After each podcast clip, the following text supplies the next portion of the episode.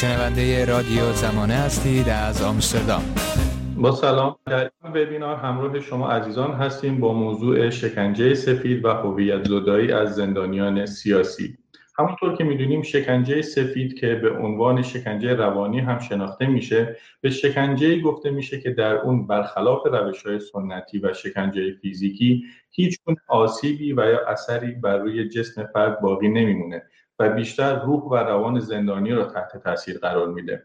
امروز در این وبینار ما دو مهمان گرامی داریم خانم نرگس محمدی فعال حقوق بشر و که زندانی سیاسی سابق بودند و آقای زیا نبوی که ایشون هم فعال دانشجویی و زندانی سیاسی سابق بودند متاسفانه هر دوی این عزیزان سابقه در واقع تحمل شکنجه سفید و سلول انفرادی رو داشتم من به هر دوی عزیزان سلام می‌کنم و بسیار خوش آمدید به این وبینار. خانم محمدی من با شما می‌خوام شروع بکنم که اساسا شکنجه سفید چه هست و با اینکه من یک توضیح مختصری در این مورد دادم ولی از شکنجه سفید ما چه می‌دونیم؟ می‌دونیم که روش های مختلفی از شکنجه سفید هست و در ایران شکنجه سفید چگونه اعمال میشه؟ ببینید وقتی در مورد هر شکنجه صحبت می‌کنیم ما در واقع ابزار اون شکنجه رو توضیح میدیم. مثلا وقتی در رابطه با شکنجه زیر کاپ صحبت می‌کنیم شما یک شلاق رو می‌تونید تصور کنید و فردی که روی تخت بسته شده. یا وقتی در رابطه با شکنجه توی داغ گذاشتن پشت یک نفر صحبت می‌کنید این ابزار قابل تصویرسازی هست.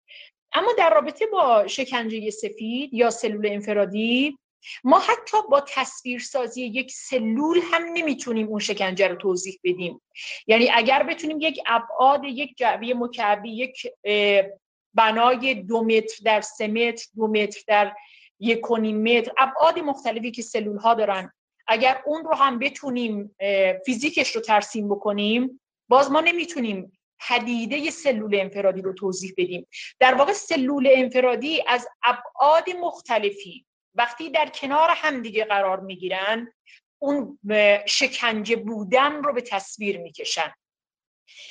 بنابراین اگر بخوایم که خلاصه و به طور اجمالی در رابطه با سلول انفرادی و نهایتا شکنجه سفید صحبت بکنیم به خصوص برای مخاطبی که سلول انفرادی رو تجربه نکرده در واقع در یک تایم محدود نمیشه این کار رو کرد مگر اینکه به زوایای مختلف پدیده سلول انفرادی در واقع بپردازیم اونها رو توضیح بدیم و نهایتا می‌تونیم بگیم که حالا بر اساس این عوامل اون شکنجه سفید چجوری اتفاق میفته بنابراین من از اولش که می‌خوام شروع بکنم می‌خوام بگم که فقط تصور کنید که یک انسان فارغ از اینکه این انسان متفکر باشه این انسان یک فعال سیاسی باشه یا یک اکتیویست باشه هر چی که هست فارغ از همه اینها فقط به صرف اینکه می‌خواهد انسان باشد. یعنی می‌خواد بپذیره که خودش یک انسانه یک شناختی از انسان بودن خودش داشته باشه. خیلی چیزای عادی و پیش پا افتاده شاید هیچ کس به این جور چیزها نپرداخته. یعنی اینکه به تو بتونی از هوا استفاده کنی. یعنی تو بتونی از نور زمانی که می‌خوای استفاده کنی و زمانی که نمی‌خوای یعنی می‌خوای بخوابی این نور رو در واقع خاموشش کنی. یا مثلا اینکه زمانی که می‌خوای بری توالت به همین راحتی تو بتونی این کار رو انجام بدی. یا اینکه وقتی احساس می‌کنی که نیاز داری به اینکه همون بریم کار رو انجام بدی به زندگی دیگه. وقتی که شما اینها رو از دست میدین شکنجه سفید در واقع می‌خوام بگم کارکردش اینه. یعنی در من تا اینجا رو گفتم که اگر یک انسان عادی یعنی یک انسانی که هیچ کدوم از این صفت رو یک انسان فعال سیاسی یا یک انسان فعال مدنی رو هم نداره به هر حال یک شناختی از انسان بودن خودش داره و سلول انفرادی سعی می‌کنه که اون رو ازش بگیره. حالا شما به این اضافه کنید انسانی که در واقع یک شن و منزلتی برای خودش قائل هست یک فکری داره یک فعالیت هایی داره یک پیشینه ای داره و یک چارچوب فکری داره و یک سری عقاید و باورهایی داره. سلول انفرادی اینجا در واقع به, به توان مضاعف اون انسان عادی میاد یه چیزهای دیگری تخریب بکنه. در واقع سلول انفرادی در خلاصه می‌خوام بگم. سلول انفرادی سعی می‌کنه که تو هر کی که می‌خوای باشی وقتی توی سلول قرار می‌گیری احساس نکنی که یک انسان هستی. احساس نکنی که یک شعن و منزلتی داری. احساس یعنی خود واقعیت رو باید از دست بدی. توی سلول انفرادی توی پدیده سلول انفرادی و وقتی شکنجه سفید رو به اون معنای کاملش من می‌خوام بگم اعمال می‌کنن در واقع به دنبال این خروجی هستن که از اون چیزی که وارد سلول انفرادی شده به نام آقای ایکس یا خانم ایگرگ چیزی ازش باقی نمونه. سلول انفرادی و شکنجه سفید در یک فرایند بسیار پیچیده این عمل رو روی زندانی انجام میده و اینجا هست که در واقع اون خروجی به درد بازجو به درد سیستم امنیتی و اون در واقع سیستم سیاسی می‌خوره. خیلی سپاسگزارم از شما. آقای نبوی خانم محمدی تعریفی از در واقع شکنجه سفید سلول انفرادی و کارکردش ارائه دادن. شما با توجه به اینکه خودتون سابقه در واقع متاسفانه سلول انفرادی رو داشتید نگاه شما به این مسئله چه هست؟ شما چه تعریف و برداشتی از اعمال شکنجه سفید دارید؟ خب منم سلام. عرض می‌کنم هم خدمت شما هم خانم محمدی هم بینندگان. ببینید من صحبتم اول از اینجا شروع بکنم که این چیزهایی که من در ادامه میگم حاصل گفتگوهای مداوم ما با دوستان با خود خانم محمدی با دوست عزیزم اسلام سلامت که چند وقت پیش با هم دیگه یه live داشتیم در مورد سلول انفرادی خلاصه اینکه حاصل یک گفتگوی جمعیه و این تعابیر مفاهیمی که من به کار می‌گیرم یا این دسته‌بندی ها دستبندی های شخص من نیست و از گفتگو در آمده و می‌خوام که روی این حتما اولش تاکید نکته دوم این که چون ما در ادامه ناچارن یه ارجاعاتی به تجربه خودمون داریم و وقتی می‌خوایم حرف بزنیم در مورد سلول انفرادی یا شکنجه سفید به هر حال یه گریزهایی به تجربه خودمون می‌ذاریم. یا حالا این دستبندی ها و مفهوم پردازی ها نشد گرفته از تجربه ماست. نباید ذهنیت پیش بیاد که ماها نمونه نمایایی از همه اون چیزی هستیم که بیرون رخ میده. یعنی ما متاسفانه با طیف بسیار متکثر و گوناگونی از شکنجه سفید و سلول انفرادی مواجه که بنا به عوامل متفاوت تجربه های متفاوت رو هم رقم داده مثلا کسانی که تو دهه هست رفتن بازداشت شدن رفتن سلول انفرادی شلاف خوردن. خیلی فرق داره با تجربه که مثلا من دهه 80 یا 90 داشتم. یا زن بودن یا مرد بودن در نحوه تجربه سلول انفرادی کاملا متفاوته. یا اینکه مثلا شما اگر بقایی باشید خب اونجا اگر بخواید آین های خودتون رو برگزار کنید تو سلول انفرادی احتمالا خیلی وضعیت فرق داره با یک بچه مسلمان قشریه و می‌خوام بگم که مرکز یا حاشیه یعنی که شما توی تهران بازداشت بشید یا توی کردستان یا توی بلوچستان همه اینها به نظر من نوع تجربه ما رو متفاوت می‌کنه. بنابراین هم خودم باید حواسم جمع باشه هم مخاطبین که وقتی ما داریم حرف می‌زنیم این رو تعمیم ندن که ما داریم در مورد همه انواع شکنجه سفید و سلول انفرادی صحبت می‌کنیم. چون یه جایی گفتن از یک حقیقتی ممکنه یک حقیقت دیگری رو بپوشونه و کسی احساس بکنه که این شبیه تجربه من نیست تجربه من خیلی سخت‌تر و سخت‌تر از این. و این نکته دوم اما بذارید من وارد بحث شکنجه سفید بشم از این موضوع. از این موضوع که من می‌خوام اینجا اول بازجویی رو یه بازتعریف بکنم تا نشان بدم که به نظر من اون تعریف متعارف و ابتدایی که به ذهن ما میاد از بازجویی اینجا در مورد شکنجه سفید و اون اتفاقی داره توی بازداشتگاه های جمهوری اسلامی بیفته رهزنه. یعنی چی؟ یعنی اگر شما فرض رو بر بگیرید که بازجویی حالا تو تعریف اومده دیگه یک مصاحبه که یک افسر امنیتی اطلاعاتی یا قضایی از یک متهمی می‌کنه. یک مصاحبه ای که تو سوال جوابی هست و دغدغه ای که توش هست کشف حقیقت. یعنی شما می‌خواید یه حقیقتی رو از متهم یا واقعیت امر بفهمید. اما ما اینجا با چنین چیزی طرف نیست یعنی برعکس اونجا که بازجو هیچ عملیاتش در این حد بود که واسطه ای باشه برای اینکه حقیقت ماجرا مشخص بشه. اما اینجا بازجو ببینید بعد وقتی میگم بازجو منظورم یک فرد نیست. منظورم یک سازوکاریه که حالا از بازپرس خود بازجو نگهبان و کل اون دستگاه امنیتی و قضایی رو مشمول میشه. بنابراین اینجا دستگاه یا بازجو پیشاپیش حقیقتی رو داره در مورد شما. و اون حقیقت قراره که بر حقیقتی که شما داری فائق بیاد بازجو قرار نیست حقیقتی که تو معتقدی بهش یا بهش عمل کردی یا اتفاق افتاده رو کشف کنی. اون یه حقیقتی داره و اون حقیقت قراره در پایان مرحله بازجویی و در پایان بازداشت از زبان شما گفته بشه. در واقع شما قراره که در پایان هم با اون حقیقتی که اون معتقده اعتراف بکنی و حقیقتی که خودت بهش باور داری و حقیقتی که اتفاق افتاده رو انکار آقای نیکفر سال 88 یک متنی نوشتن در با عنوان الهیات شکنجه و اونجا گفتش که یه سوال کردن چرا حقیقت جمهوری اسلامی یا حقیقت حکومت اسلامی توی زندان آشکار میشه. و چرا آدم ها اونجا به حقیقت حقیقت جمهوری اسلامی شهادت؟ ببینید یه نکته خیلی مهمی هست. این که ما به با یه سیستم و یک ساختاری مواجهیم که به یک معنای قائل به تربیت انسان هست یعنی چی؟ یعنی سوژه‌ای که توی این سیستم متولد میشه در نهایت باید به اون حقیقتی که ساختار بر اساس آن بنا شده مؤمن بشه و به اون شهادت و اوج کار یک بازجو اینه که از شما اون اقرار و اعترافی رو بگیره که اعتراف و اقراریه که همه مؤمنین به این دست با باید به شهادت بده. حالا حالا سوال اینه که این اتفاقات چطور میفته شکنجه سفید اینجا قرار خودش رو نشون بده. که چطور اون اقرار اتفاق میفته یعنی چطور از لحظه که شما رو بازداشت می‌کنن و شما با حقیقت وجودی خودت هستی با اون حقیقتی که خودت بهش معتقد در نهایت باید از نظر دستگاه و بازجو تبدیل به اعتراف حقیقتی بشه که اونها بهش معتقدن.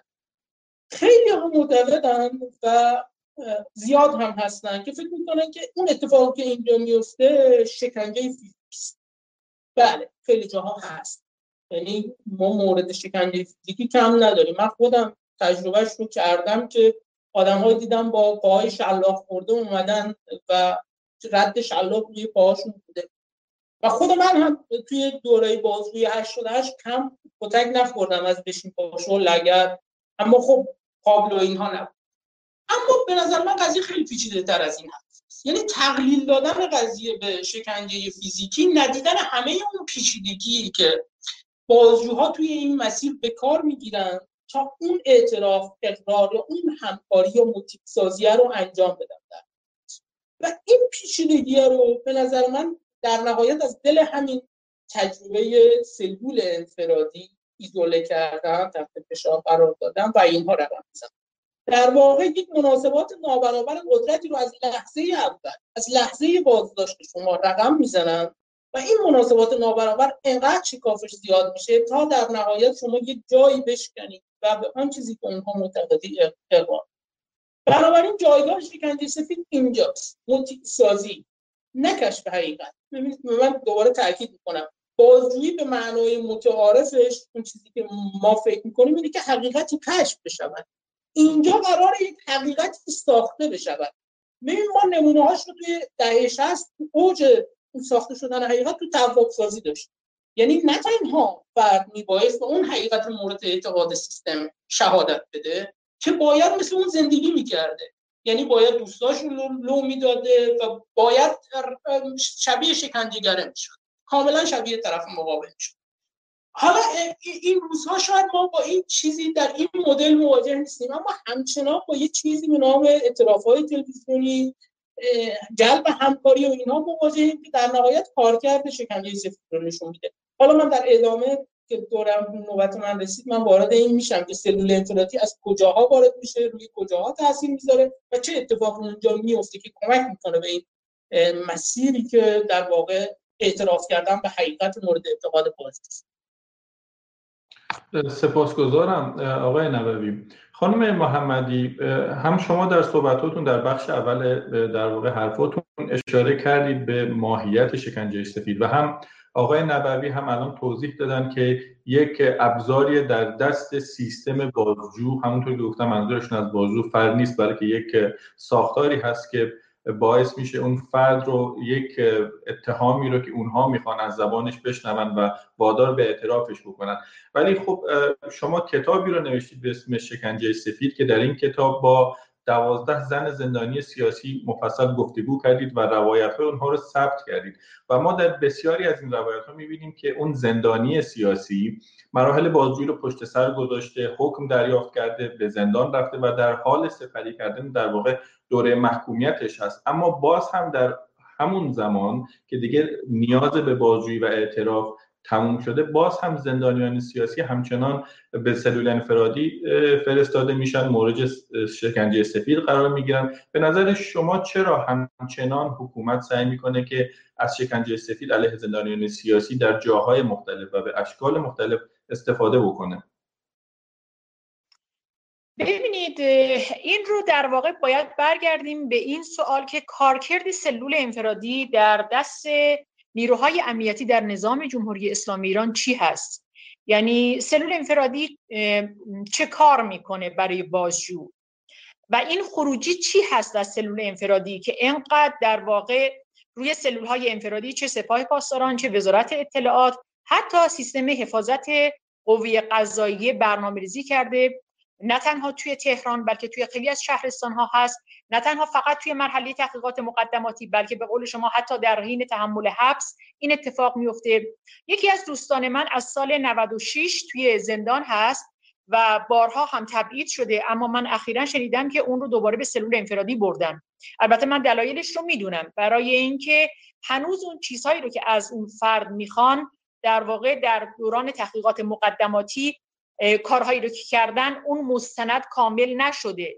برای اینکه مستند رو کامل بکنن باز نیاز هست که اونو بیارن توی سلول انفرادی. اون نباید تو شرایط بند عمومی باشه. برای اینکه تو بند عمومی در واقع اون چیزهایی رو که ازش می‌خوان رو نمی‌تونن بگیرن و این جواب رو فقط تو سلول انفرادی می‌تونن ازش بگیرن. حالا کارکرد سلول انفرادی چی هست؟ ببینید سلول انفرادی اولین کاری که می‌کنه اینه که ارتباط شما رو با جهان پیرامون قطع می‌کنه.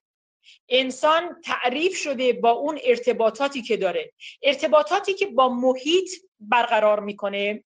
من روی اینها اصرار دارم. یعنی فقط به ارتباط با انسان تقلیلش ندیم.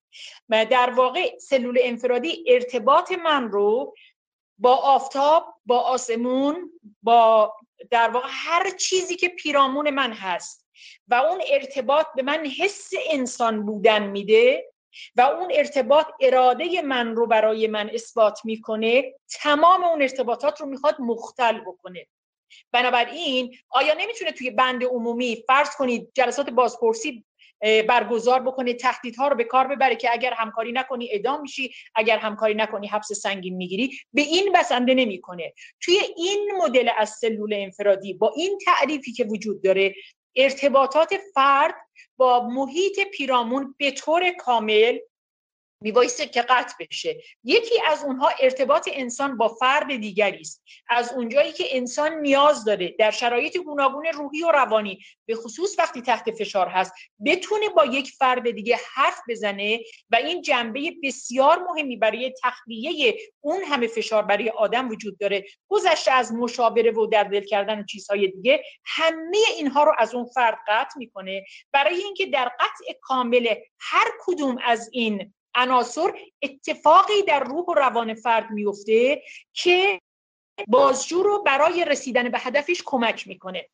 من یه مثال خیلی اینها رو به نظر من با مثال اگر بگیم نه تنها مبتنی بر تجربه خودم بلکه بر اساس مصاحبه های زیادی که من انجام دادم. حالا بخشی از اونها داره کتاب میشه مثلا فیلم میشه یا بخشی از اونها حتی هیچ کدوم از این روایت ها شنیده نمیشه. به صورت فردی گفته میشه. پس من گریزی به اون تجربه ها هم می‌زنم. برای اینکه بتونم فقط توضیح ندم. مشخصا بگم چه اتفاق میفته ببینید انسان توی سلول انفرادی خودش رو گم می‌کنه.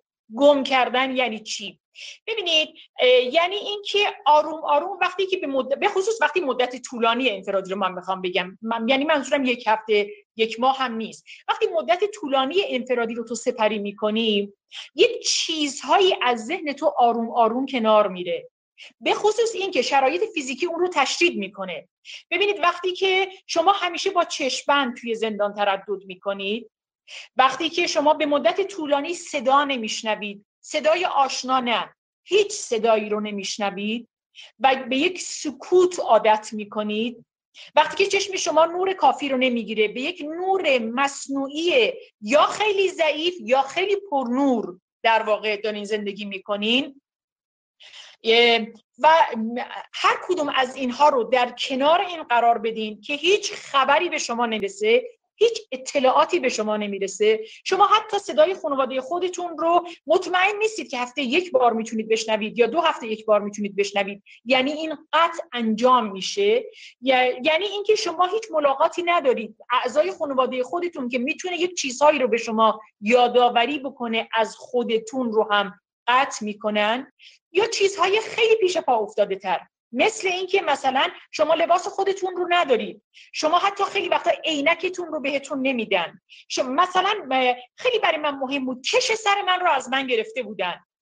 و چند وقت بعد یه کش سر دیگه به من دادن. ولی اون کش سر اصلی من نبود کش سر خودم نبود. شما مدت های طولانی با یک دمپایی شما فرض کنید 6 ماه 7 ماه گاهن اتفاق افتاده حتی بیشتر از یک سال. شما فقط با یه دمپایی دمپایی که خیلی آزاردهنده است. یک یک دست لباسی که مثلا رنگ توسی داره رنگ آبی داره یک رنگ صورتی بدرنگ داره با اینها زندگی می‌کنید. همه اینها در واقع داره روی ذهن شما برای پاک کردن یک سری فعل و انفعالات خیلی طبیعی روی مغز داره کار می‌کنه. مثل اینه که مثلا جسم ما برای اینکه فعل و انفعالات طبیعی خودش رو داشته باشه اکسیژن رو بخواد غذا رو بخواد خوراک رو بخواد برای اینکه بتونه اون موتور محرکه کار بکنه. توی مغز هم این اتفاق میفته.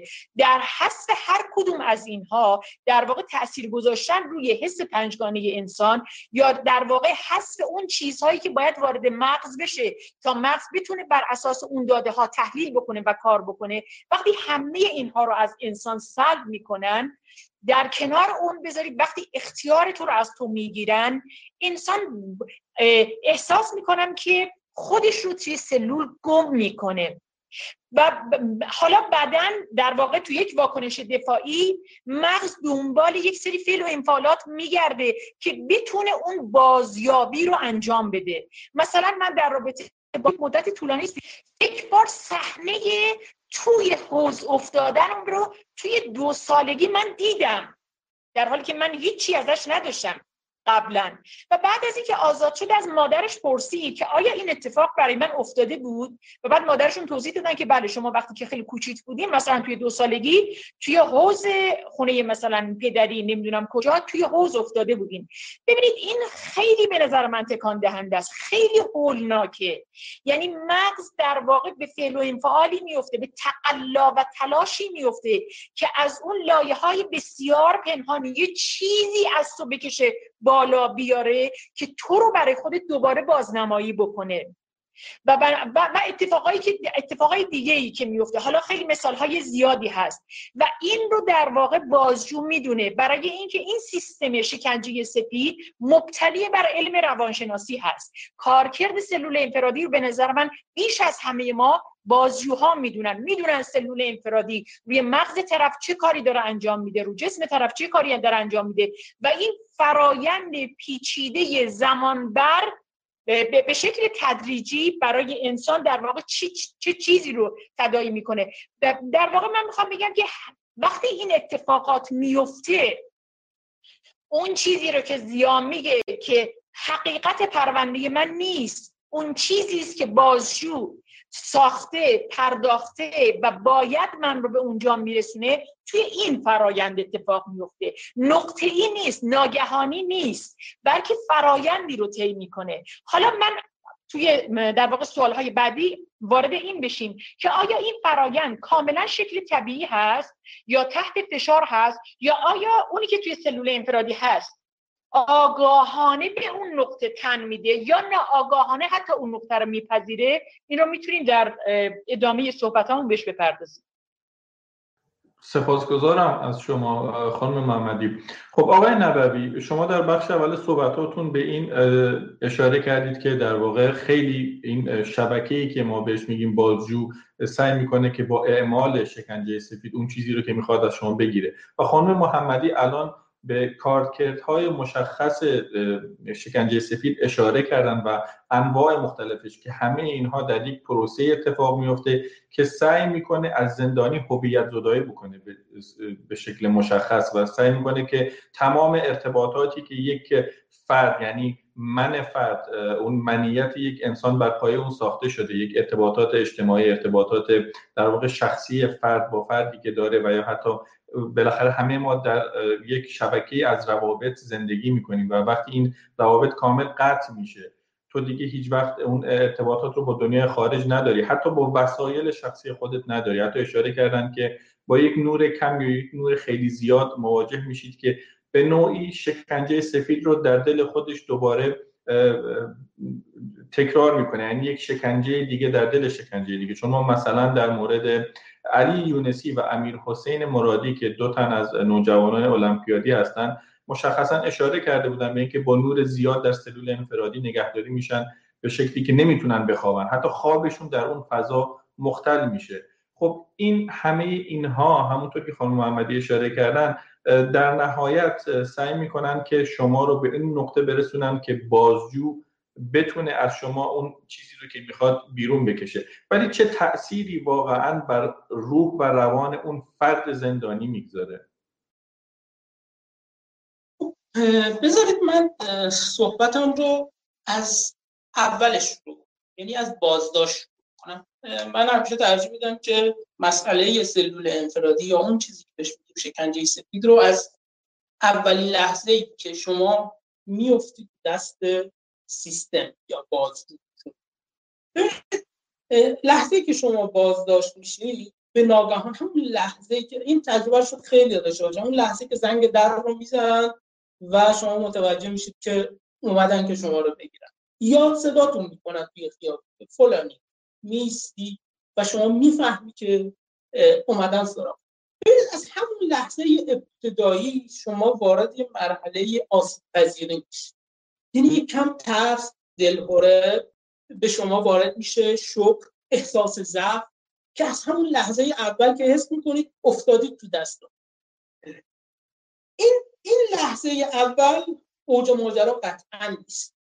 اتفاقا قراره که شما در ادامه کم کم کم کم کم کم به مرحله برسید که مرحله مورد نظر بازجو اتفاقا در لحظه اول که میان سراغ شما شما هنوز که هنوزه وارد دنیای اونها نشدی ممکنه گاهی مقاومت کنی. مثلا گوشی تو ازت بخوان ندی پسورد رو ندی.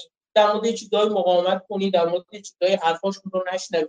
اما قرار از نظر بازجو این مقاومت در ادامه کم کم پله پله شکسته بشه. از لحظه که شما بازداشت میشید مناسبات قدرت نابرابری شکل اون کسی که شما رو بازداشت کرد. ببینید از اینجا به نظر ما تحلیل روابط قدرت کرد. یعنی بازجو خیلی خوب می‌دونه که کم کم باید ارادهش رو بر شما تحمیل کنه. از لحظه اول که بازداشت میشید شما رو اینجا میشونن بعد شروع می‌کنن گشتن خونه. مرحله بعد شما رو دستبند می‌زنن. اینکه بتونی با دستت کار بکنید و این, این, این قدرت رو از شما می‌گیرن.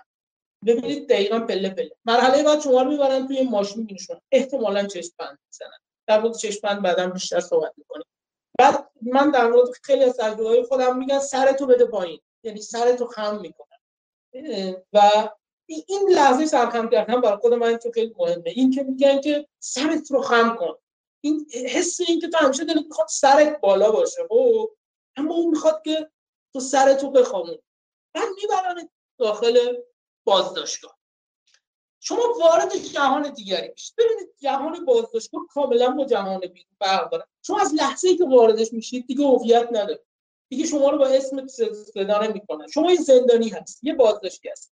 می‌برن شما رو یه جایی میگن لباسات رو در لخت لباسات رو ازت می‌گیرن. ببینید این مراحل پله پله داره پیش لختت می‌کنن یه دست لباس که حالا یه زندانی بیشتر از شما پوشته بهت میدن که معلوم نیست بهت بخوره نمی‌خوره. همه چیزت رو ازت می‌گیرن.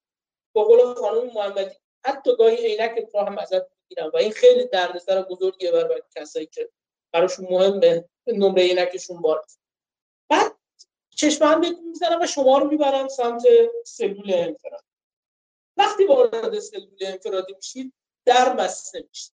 تا ماجرای سلول انفرادی ببینید این ماجرای سلول انفرادی رو من سعی می‌کنم خیلی سریع تعریفش بکنم. ما تعبیری که منو دوست عزیز آقای حسام سلامت بهش رسیده بودیم تعریف بی جهان سازی یعنی اگر بخوایم روایت بکنیم اون چیزی که توی سلول انفرادی گفته رو اینه که شما جهانت رو از دست جهان زندگی.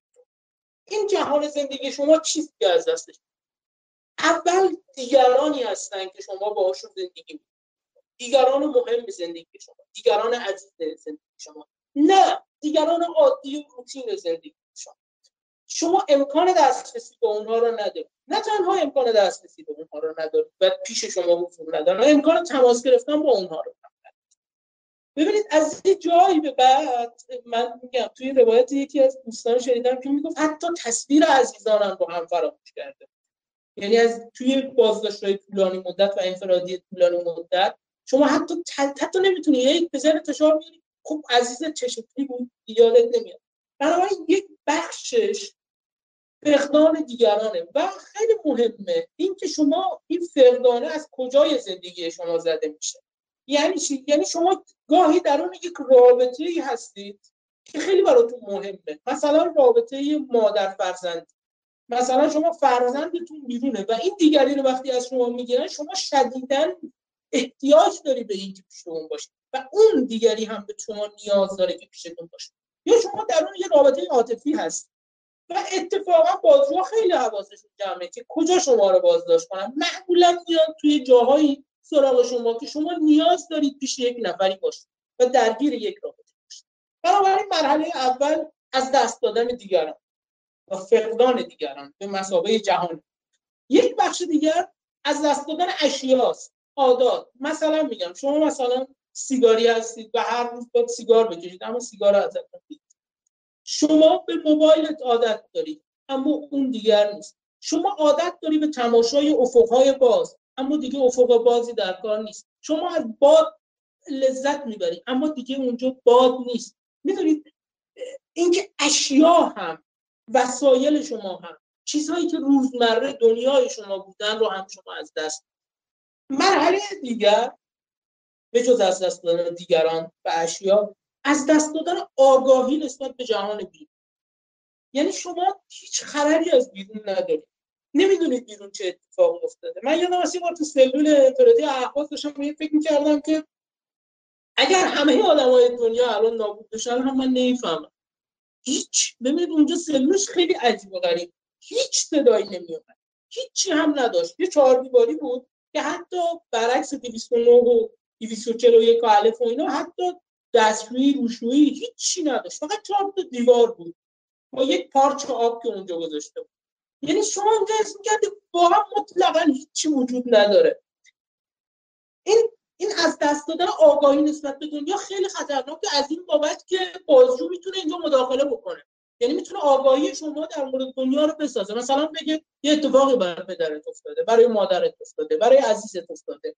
یا بگه ما فلانی رو بازداشت کردیم و شما رو تحت فشار قرار داده. شما چه می‌دونید که اون رو بازداشت کردن یا بنابراین یک بخشش از دست دادن آگاهی شما نسبت به جهان. مرحله چهارم به نظر من اون امکان میل ورزیدنه. یعنی میل توی شما هست خب؟ اما امکان محقق کردنش رو دیگه ندارید مثلا میگم شما می‌خواهی که اینجا نباشی اما نمی‌تونی. می‌خواهی یک،, یک چیزی رو کسب بکنی نمی‌تونی. می‌خواهی یک چیزی رو اصلا بخوری گرسنته نمی‌تونی محققش کنی. بسیاری از امیال داخل سلول انفرادی توی تو متورم میشن توی تو نشست می‌کنن تو تو جمع میشن اما تو نمی‌تونی محققشون بکنی. این این اون چیزی که روز شاخص های جهان زندگی ماست که توی سلول انفرادی شما اینا رو از دست و جمع اینها به نظر من اون چیزیه که مشغولیت زندگی ما توی زندگی روزمره است. یعنی تو زندگی روزمره ما با مجموعه این عوامل سر و کار داریم. با دیگران با اشیا با آگاهی و خبر و هم به این ورزیدن. شما وقتی همه اینها رو از دست می‌دید توی سلول انفرادی دیگه نمی‌دونی چه کار. ببینید با یه خلق مواجه میشید. با یک بیزمانی در واقع. بیزمانی تعبیر دقیق نیست. با یک زمان کش آمده. زمانی که امتداد پیدا می‌کنه و تموم نمیشه. و اون کلافه کننده است. زمان نمیگذره. چرا؟ چون شما مشغولیتی نداره ببینید من بارها گفتم من قبلا قبل از اینکه بیفتم زندان این می‌دیدم این فیلم هایی که در مورد زندان ساخته شده مثلا زندانی با مورچه بازی می‌کنه با سیس بازی می‌کنه و به نظرم خیلی غیر طبیعی می‌رسید. خب گفتم نه دیگه اینا دیگه اداست. اما واقعا توی زندان جز آرزوهاته که یه مورچه یه سوسکی یه چیزی پیدا بکنی که جز دنیات بشه. تو باش مشغول بشه و وقتت بگذره. چون این وقت تمام نمیشه. تو واقعا هر 24 ساعتی رو که سر می‌کنی اسم می‌کنی یه فتح بزرگی انجام دادی که این زمان گذشت. تونستی بگذرونیش. تونستی مشغولیتی پیدا بکنی که این زمان رو بگذرونی. جدای از این که اصلا نمی‌دونی این زمان کجای حضور شما درونه. اینجاست. این هم یک چیز فاجعه یعنی بازجو آمدانه شما رو در موقعیتی می‌گذاره که شما نمی‌دونی این لحظه مثلا روز مثلا دهم بازداشت. شما نمی‌دونی که این اولشه آخرشه وسطاشه و تو که قراره اینجا بمونی؟ و مجموعه اینها به نظر من اون چیزیه که اون فاجعه به نام سلول انفرادی رو رقم می‌زنه. و انسان رو و فرد رو به مرحله ای میرسونه که دوچار من نمی‌تونم بهش بگم بحران هویت. می‌خوام بگم که همون چیزی که خانم رئیس محمد بود دیگه کم کم اسم می‌کنی خودت رو نمی‌شناسی. خودت رو گم می‌کنی.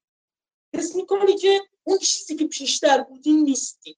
اینجا شما اون در واقع ماده خامی کم کم داره میشی که بازجو قرار بعدا روی تو کار بکنه. در واقع انفرادی شما رو آماده می‌کنه. اون در واقع یه جورای اراده شما هویت شما رو یه جوری از شما می‌گیره تا شما مرحله بعد وارد بازجو بشی و اونجا بازجو بهت شکل بده. من می‌دونم زیاد حرف تو مرحله بعد در مورد اون شکل دادن بازجو صحبت می‌کنم. خیلی ممنونم. خانم محمدی همونطور که آقای نبوی در صحبتشون اشاره کردن در واقع توی سلول انفرادی آگاهی اون فرد ازش گرفته میشه. شما در بحث قبلیتون مایل بودین اشاره بکنین به این که آیا به این فرد اون زندانی آگاهانه به این شرایط تن میده یا چه در واقع شرایطی به وجود میاد که مجبور میشه که به یک همچنین شرایطی تن بده. ببینید همونطور که زیاد رو آماده می‌کنه برای اون قسمت مهم پروژه.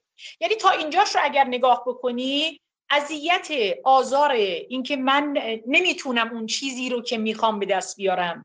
این تنهایی کشنده است. این خلع انسان رو دچار یک فروپاشی می‌کنه. این نگذشتن زمان یا حتی گیج می‌کنه آدم رو. گاهی گاهی انسانهایی بودن توی سلول های انفرادی که مثلا حتی نمی‌دونستن روز یا شبه من تجربه زینب جلالیان رو دارم. زینب حدود بیش از سه ماه نزدیک چهار ماه وقتی که بازداشت میشه تو منطقه کردستان تو سلول نگهداری میشه. که هیچ نوری رو در واقع نمی گرفته نمیفهمیده روزه یا شبه.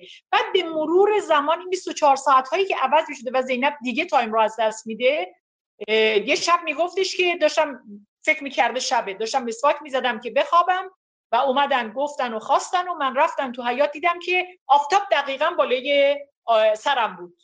یعنی دقیقا ظهر بود و من شب فکر می‌کردم. ببینید می‌خوام بگم که تو سلول این اتفاق ها میفته به بیانی دیگر اون چیزی که زیا گفت ببینید سلول می‌خواد انسان رو کوچیک کنه. این کوچک شدن انسان به درد اون پروژه بازجویی می‌خوره. اصلا سلول فیزیکش هم تو رو کوچیک می‌کنه. سلول جای محدود کوچکی است. تو افق دید نداری. افق دید تو یک متر و نیم بیشتر نیست. یا اینکه همواره چشمند روی چشم تو هست. تو حتی چیزی به اندازه نیم متر جلوت رو هم نمی‌بینیم. صدای بلند نمیشنوی. ببینید اینا خیلی مهمن. تو تعداد آدم ها نمی‌بینی. هر چیزی که این دنیای بزرگ رو می‌خواد بهتون نشون بده و تو احساس بکنی این رو از تو می‌گیرن. سلول کوچیک هست و سعی می‌کنه کوچیکت کنه. این ابعاد سلول هست. این طراحی فیزیک سلول هست. اما شما فکر کنید که حالا این انسان رو بله می‌خوان کوچیکش کنن. یکی از ابزارها اینه که انسان احساس کنه که هیچ اراده ای نداره. ببینید هر انسانی ضعیفترین موجود انسان در جامعه حداقل اراده انجام کارهای شخصی و روزمره خودشو داره. توی سلول به تو میفهمونن که تو مطلقا اراده هیچ چیز نداری. حتی اراده رفع حاجت و نیاز ضروری اون لحظه خودت رو. وقتی در پشت سرت بسته میشه لحظه ای که بعد از همه اون چیزایی که توضیح داده شد وارد سلول میشید در که پشت سرت کوبیده میشه ام دارن این در رو همیشه میکوبن. این صدای کوبیده شدن در به تو یادآوری می‌کنه که تو هر اراده ای رو از دست دادی. حالا اگه بخوای دستشویی بری اجازه ماست. اگه بخوای همون بری هواخوری بری تلفن داشته باشی ملاقات داشته باشی حتی بازجویی داشته باشی. گاه بازجو این رو به تو میفهمونه که حتی برای بازجویی پس دادن حتی برای کتک خوردن حتی برای تحقیر شدن. اجازه من لازمه. تو کاره ای نیستی. ببینید این سلب اراده به طور مطلق رو میگم این سلب اراده از انسان ما به ازا داره. تو در واقع ما به ازای اون اینه که تو می‌فهمی که هیچی نیستی. بازجو می‌خواد به تو بفهمونه که هیچی نیستی. قبل از اینکه شعن و منزلت تو رو توی بازجویی توی توهین ها توی تحقیرها توی اعترافات توی اقرارها بکوبن و از بین ببرن اول به تو به طور ملموس نشون میدن تو هیچ. شما توی بازجویی حتی وارد در واقع برای گفتگو وارد اون منطق اون باج فکر می‌کنی که این از یک حکومت دینی می آید او از یک نظامی که قانون اساسی و قانون دارد می آید بازجو همه اینا رو فرود میریزه برای تو. مثلا تو میگی که خدا رو خوش نمیاد با من این کار رو می‌کنی. خدا رو مسخره می‌کنه. میگه خدایی وجود نداره. شما فکر کنید که انسان در مواجهه با این جمله چه حسی بهش دست میده؟ میگه من فکر می‌کردم که این مسلمون هست من فکر می‌کردم که این قائل به خداوند هست من فکر می‌کردم اگر این رو به پیامبرش قسم بدم می‌تونه اتفاقی بیفته ولی اون همه اینو از بیخ و بن برات میریزه. میگه خدا یعنی چی؟ به یکی از بازداشت شده ها گفته بودن که ما دوره‌ای که باید در مورد خداوند حرف می‌زدیم حرف زدیم و حکومت رو مستقر کردیم. با ما از خدا سخن نگو. اون فرد فرو میریزه. دیگه ببینید هیچ تکیهگاهی وجود نداره. پشتش اونجا بذاره. بگه لاقل من دین رو پیش می‌کشم. خدا رو معنویت رو پیغمبر رو امام رو. هیچ کدوم کار نمی‌کنه. یا مثلا به بازجو میگی که این در قانون شما وجود نداره. این عین جمله بازجوه. برای خیلی این اتفاق افتاده. میگه اینجا قانون منم. و تو احساس می‌کنی که دستت هیچ جا بند نیست. نه تنها به وکیل دسترسی نداری بلکه تو حتی با قانون نمی‌تونی با بازجو حرف بزنی. یا بر اساس اصول انسانی تو میگی من مادرم من دلم برای بچم تنگ شده. آیا میشه من یه تلفن برای بچم داشته باشم؟ به خود من بازجو گفت. سربازجو بود. گفت مگه مادرای قزه مادر نیستن؟ هیچ چیزی هیچ اصل انسانی قانونی دینی معنوی چی وجود نداره. واژه خلع به معنای واقعی تو سلول کار می‌کنه. تو سلول نه تنها به لحاظ فیزیکی وجود چیزی وجود نداره. تو اون رو مستمسک قرار بدی برای گذشتن یک ثانیه یک ساعت یا یک روز بلکه چیزی وجود نداره که تو به اون بتونی حلقه و قلابی بندازی که اونجا بتونی خودت رو نگه داری. همه چیزت رو اونجا ازت می‌گیرن. و می‌خوان نشون بدن که اون قدرت قاهره اون قدرت مسلط اون چیزی که تعیین کننده زمان تو زندگی تو روابط تو. حتی می‌خوام بگم که روابط خصوصی تو هست اینجا من تعیین کننده هستم. ببینید من این رو باز با یه مثال دیگه همراه بکنم. چرا می‌خوان تو اونی که هستی اونی که بودی نباشی؟ برای اینکه اگه خودت باشی که پروژه بازجو جلو نمیره بنابراین از شگردهای مختلفی استفاده می‌کنن. من تجربه یک نفر رو دارم توی سلول انفرادی که البته تو کتاب دوم میاد میگفتش که تو این همه مباحث سیاسی تو این همه آشوبی که توی کشور بود سال 88 این آدم تمام نیرو و قدرتش رو گذاشته بود روی این که تو باید اعتراف بکنی که تو مورد تجاوز قرار گرفتی. و من نمیفهمیدم این کجای ماجرا رو حل می‌کنه. تو می‌خوای منو اقتشاشگر معرفی کنی. قطعا باید مباحث سیاسی کار نه اصلا. اونها به شدت روی این کار می‌کردن که تو باید حتی باید تصویرش رو بگی صحنه ها رو باید بگی. اونی که به تو تجاوز کرد رو باید بگی. سالش رو باید بگی روزش رو باید بگی. از چه ناحیه مورد تعرض قرار گرفتی رو باید بگی. ببینید این خیلی شکنجه هولناکیه. تو این خلع تو این تنهایی تو این انزوا تو این غم و بیکسی تو باید به یه چیزی تن بدی که هیچی از تو دیگه نمیمونه. ببینید وقتی من اعتراف بکنم که من مورد تحقیر قرار گرفتم من چطور می‌تونم روی مواضع سیاسی بازجو وارد بحث و گفتگو بشم؟ من چطور می‌تونم به عنوان زن مسلمان زن مسیحی هر دینی هر آینی انسان اخلاقی وارد گفتگو با بازجو بشم. در سلول انفرادی در شکنجه سفید اتفاقی میفته جمله ای که اولش گفتم. انسان در کلیتش به تمام معنا در تمام ابعادش باید توهی از انسان بودن بشه. و این واقعا فاجعه سلول انفرادیه.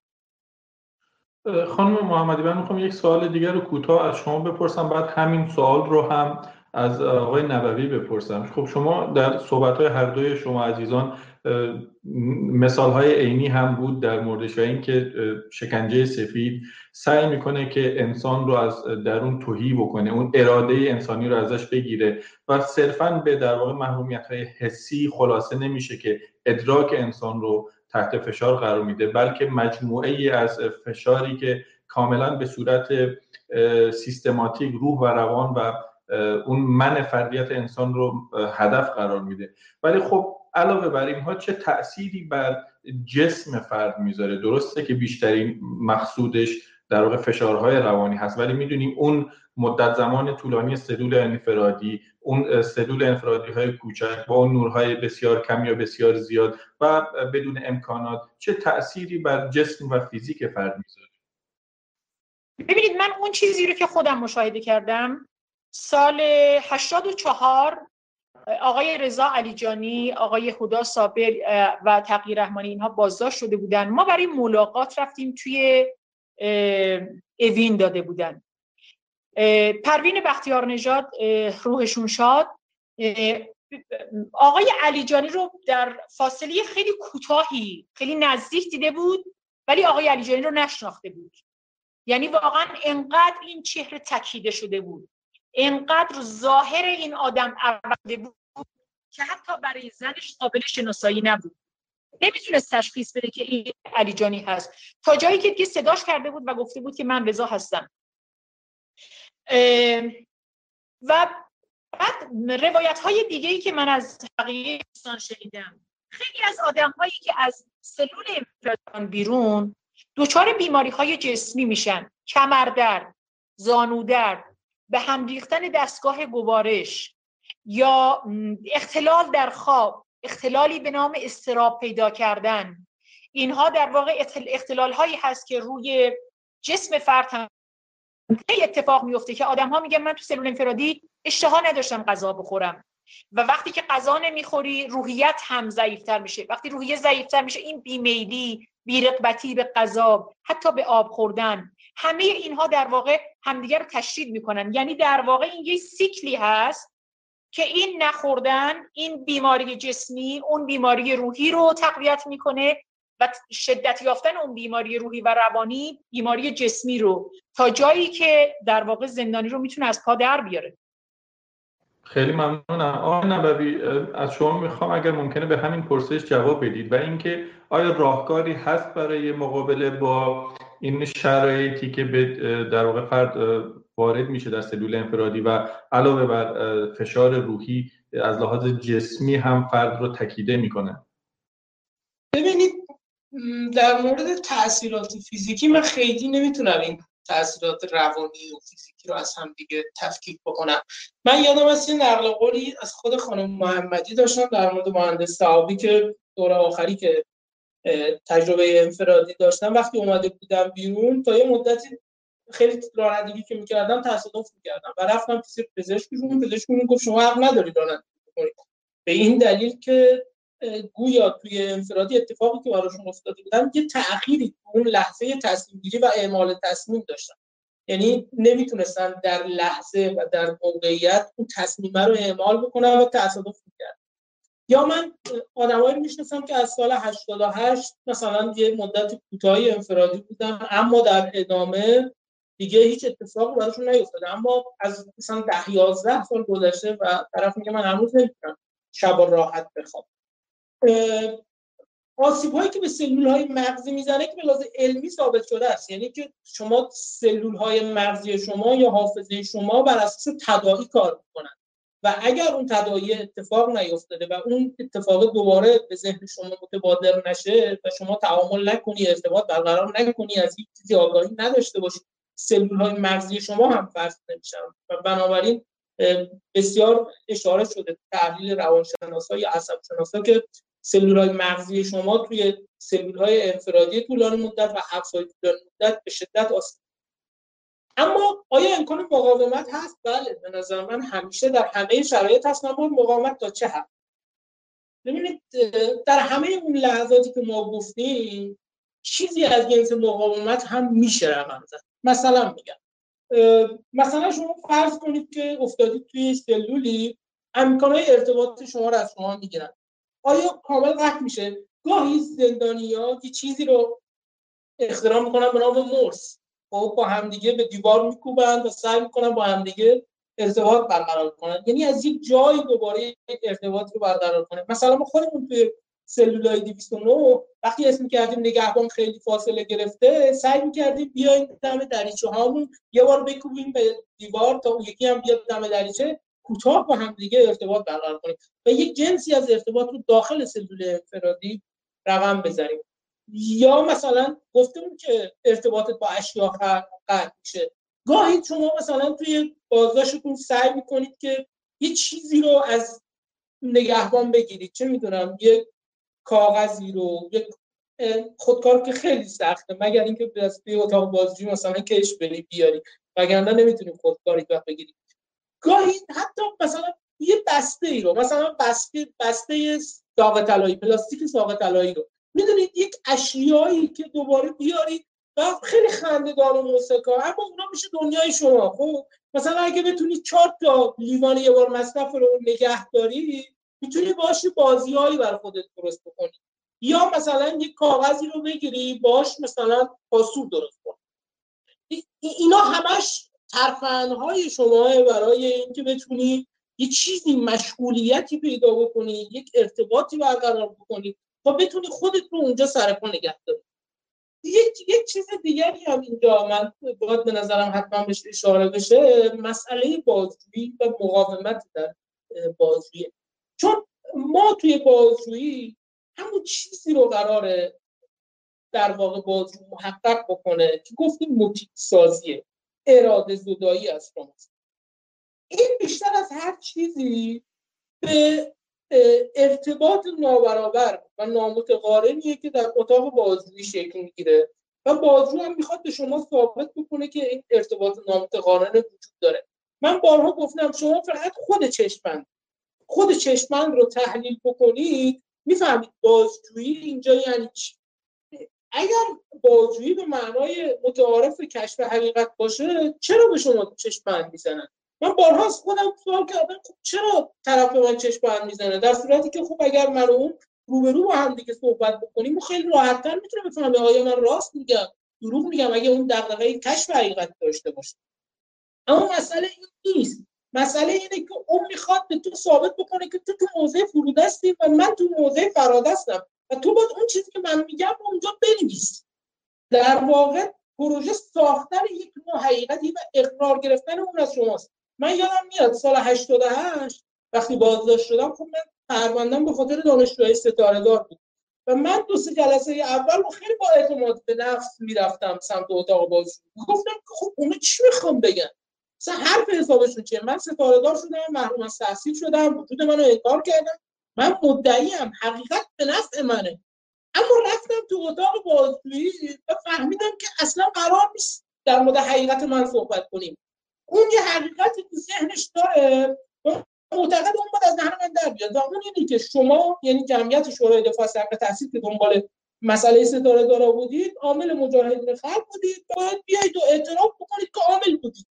خب یعنی حقیقت مورد اعتقاد اونها رو من باید بهش اعتراف کنم و این اتفاق نمیفته مگر اینکه شما احساس ضعف. در واقع تا زمانی که شما توی رابطه برابر با اقتدار نباشید نمی‌توانی این اعمال قدرت رو بکنی و اون حقیقت رو از دهن متهم در بیاری. اینجا چطور میشه مقاومت کرد؟ اینجا هم چون در مورد مقاومت هست ببینید نمی‌خوام بگم مطلق این امکانه هست. اما اگر شما بتوانید مبانی استدلالی طرف مقابل رو یه جورایی رد بکنید. یعنی توانایی زبانی ذهنی و استدلالی تا حدی محکم باشه درسته که طرف مقابل رو هیچ وقت نخواهی توانست قانع بکنی. در این هیچ شکی نیست چون اصلا اون طرف نمیاد با تو گفتگو بکنه. اما می‌تونی یه که بر خودت درست بکنی که دیرتر فرو بپاشی یا مقاومت کنی و فرو نپاشی. ببینید چون یک اتفاقی که میفته اینه که بازوی مقدمات استدلالی بر شما میشینه که اگر شما اون مقدمات رو بپذیرید ممکنه نتایج رو هم بپذیرید. مثلا میگم مثلا میگه که شما آیا قبول دارید که نباید کاری بکنیم که دشمنان ما شاد بشن؟ بعد اگر شما بپذیرید این رو بعد میگی که خب شما اون کاری که کردید اونا خوشحال شدن. و اون وقت مجبور خودتون انکار کنید. بنابراین شما باید مراقب باشید توی بازجویی به مبانی استدلالی طرف مقابل تا حد امکان تن ندید. ببینید من نمی‌خوام بگم که این روابط رابطه استدلالی ها چون روابط اصلا نابرابره. استدلال شما برای اینکه خودت فرو نپاشی بنابراین می‌خوام بگم که همیشه یک چیزی از جنس مقاومت کردن هم ممکنه. یعنی ما با یک برهوت کامل طرف نیستیم. درسته که باز تلاش می‌کنه یک برهوت رو بر شما رقم بزنه. اما تا زمانی که انسان هست به نظر من امکان مقاومت هست و میشه همچنان ایستاد. اگرچه خیلی خیلی سخت اما نمونه هاش هم کم نیست.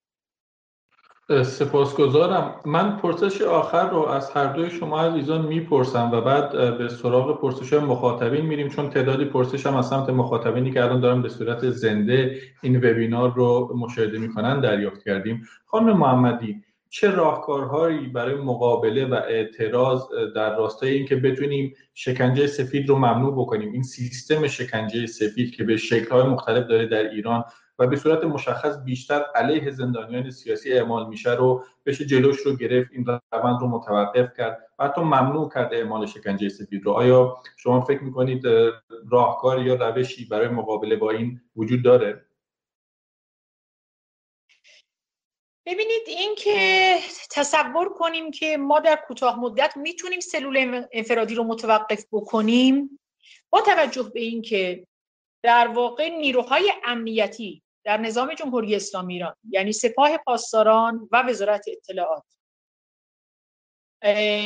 سلول انفرادی رو در واقع به عنوان یک ابزار بسیار مؤثر برای منفعل کردن فعالان سیاسی برای منفعل کردن جامعه. این اقرار و اعترافات درسته که مردم باور نمی‌کنن ولی به گمان من هنوز کارکرد ویژه‌ای داره. اینکه در واقع ما می‌تونیم شما رو به این نقطه برسونیم که علا رقم میل خودتون خلاف واقع صحبت بکنید. این در واقع برای نیروهای امنیتی هنوز کار می‌کنه. ببینید من حتی به این نتیجه رسیدم که اونها خیلی نگران این نیستند که در مورد این صحبت بشه که این شگردهای غیر اخلاقی و فریبکارانه و غیر انسانی در سلول های انفرادی به کار گرفته میشه مثلا در رابطه با تعرضهای جنسی. من معتقدم اونها خیلی نگران نیستن این افشا بشه. که الان میشه ولی ما می‌بینیم که دوباره اتفاق سال اتفاق. سال 88 من با کسایی صحبت کردم که تعرض جنسی بهشون شده بود. هم در داخل سلول 209 صحبت کردم هم وقتی بیرون بودم. هر دوی اینها به مقامات و مسئولینی از قوه قضاییه و دولت این خبرها رو رسوندن. بنابراین اینکه بگیم که اونها نمی‌دونن نه می‌دونن اینکه اونها نگرانن که اینها در جامعه گفته میشه به نظر من نگران نیستن. برای بازجو اون لحظه چیزی که به دنبالش هست مهمه. چون می‌دونی که اون کار می‌کنه اون کار خودش رو می‌کنه. بنابراین با توجه به کارکرد سلول انفرادی و کارکرد شکنجه سفید در مقابله با فعالان مدنی و سیاسی در مقابله با جامعه معترض به نظر من اونها به این سادگی تن نخواهند داد به اینکه این شکنجه رو ما می‌تونیم متوقف بکنیم. ولی اینکه ما بدونیم در چه موقعیتی قرار داریم می‌تونه به ما کمک کنه که ما چه کار باید بکنیم. ببینید یکی این که خب هدف ما حداقل اگر توقف کامل شکنجه سفید نیست برچیده شدن کامل سلول های انفرادی نیست اما می‌تونیم قدری اون رو کند بکنیم. یعنی اینکه این چه سیستمی هست که و معطوف به چه هدفی هست که هم فرض کنید یک فعال مدنی که در حوزه آسیب دیدگان اجتماعی کار می‌کنه مثل شارمین میمندی که به فقرا غذا میده به کودکان بی سرپرست کمک می‌کنه به زنان بی سرپرست کمک می‌کنه. چرا اون هم میره سلول انفرادی؟ و فرض کنید یه نفر که تعلق به یک گروه تروریستی هم داشته باشه اگر عملیات مسلحانه هم کرده باشه اون هم باید بره سلول انفرادی. در واقع ما الان روی اینها باید حرف بزنیم. کسی رو که این فعال سیاسی هست یا مدنی هست روزنامه نگار هست فعال جنبش دانشجویی هست یا کسایی که الان تو فضای مجازی دارن فعالیت می‌کنن واقعا بردن اینها به سلول انفرادی برای چیست؟ آیا برای کشف ابعادی از پرونده است یا برای کشف عملیاتی است که در حین اجرام انجام اون بودن؟ هیچ کدوم از اینها صدق نمی‌کنه در مورد اونها. مسئله دوم اینه که خب عاملان این مبارزه کیا هستن؟ فرض کنید فعالان سیاسی هستن مدنی دانشجویی یا زنان هستن روزنامه نگاران محیط زیستی ها هستن. اونها اصلا دستی در سیاست ندارن اصلا علاقه ای به سیاست ندارن. در یک حوزه خیلی خاصی وارد فعالیت شدن اما می‌بینیم که بیش از دو سال توی سلول انفرادی هستن.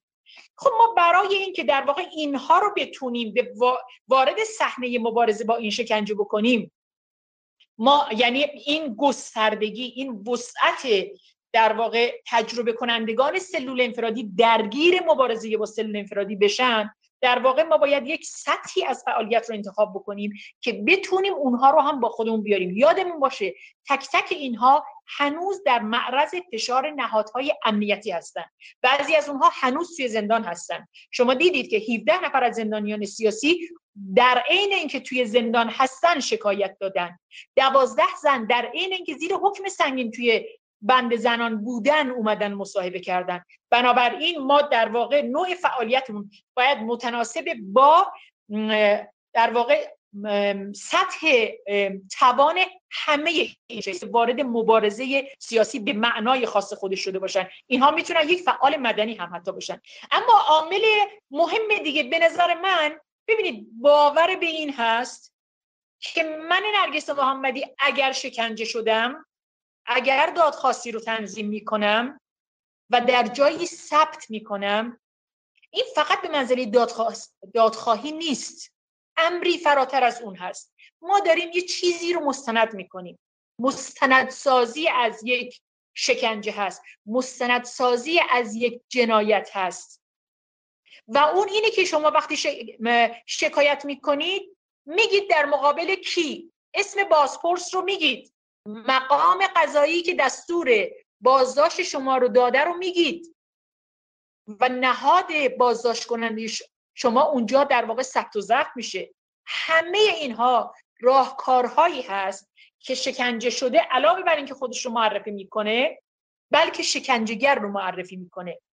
ببینید این یه بحث خیلی مهمه مهمیه. توی کتاب میشل بنسایق در واقع اون مبارزه دورگی آرژانتینی فرانسوی من این رو خوندم. که چه تأثیری می‌تونه تو جامعه بذاره؟ وقتی شکنجه شده شکنجهگر رو در حین زمانی که در مسند شکنجهگری قرار داده رو علیهش شورش می‌کنه. بعد از اینکه اون از قدرت ساقط شد هم می‌تونه وجود داشته باشه. ولی این معنای دیگری داره. این یک بازدارندگی در دل خودش تولید می‌کنه. این یک پیامی برای جامعه و برای سیستم شکنجهگر در واقع, در واقع می‌تونه داشته باشه. و اینکه این مبارزه آنی جواب نخواهد داد. این تدریجی هست این زمانبر هست این مقاومت بیشتری رو می‌خواد. در واقع مشخصا اگه بخوام به سوال شما پاسخ بدم من بیشتر فکر می‌کنم ما میبایستی که روی افکار عمومی کار بکنیم. افکار عمومی که متقاعد بکنیم که اون چیزی که به نام شکنجی سفید وجود داره سلول انفرادی مادر اعدامه. یعنی نوید افکاری احمد رضا جلالی و خیلی های دیگه نبی روح الله زم. الان حکمی که برای علی یونسی و یعنی اتهاماتی که برای علی یونسی و امیر حسین مرادی در نظر گرفتن. یا بچههایی که الان توی کردستان توی سلول های انفرادی هستن. هر چیزی که فاجعه ای که احکامی که داره از توی دادگاه ها در میاد از توی سلول انفرادی در میاد. بنابراین اگر من مخالف اعدام هستم باید با ریشه اعدام مخالفت بکنم. ما در واقع تمام تلاشمون رو باید روی افکارمون بذاریم. در واقع به رسانه ها نیاز داریم. به فعالان مدنی که تجربه کردن سلول انفرادی رو ما نیاز داریم. ببینید من همینجا می‌خوام در واقع این جمله رو بگم. من نسبت به کسانی که سلول انفرادی رو تجربه کردن در واقع بزرگان ما هستن پیشکسوتان ما هستن. اونها دهه ها برای آزادی و عدالت مبارزه کردن. و این شکنجه رو متحمل شدن نه یک بار بلکه بارها و بارها در دهه های مختلف. الان جامعه ما برای مبارزه با شکنجه به همت اونها به اراده اونها نیاز داره.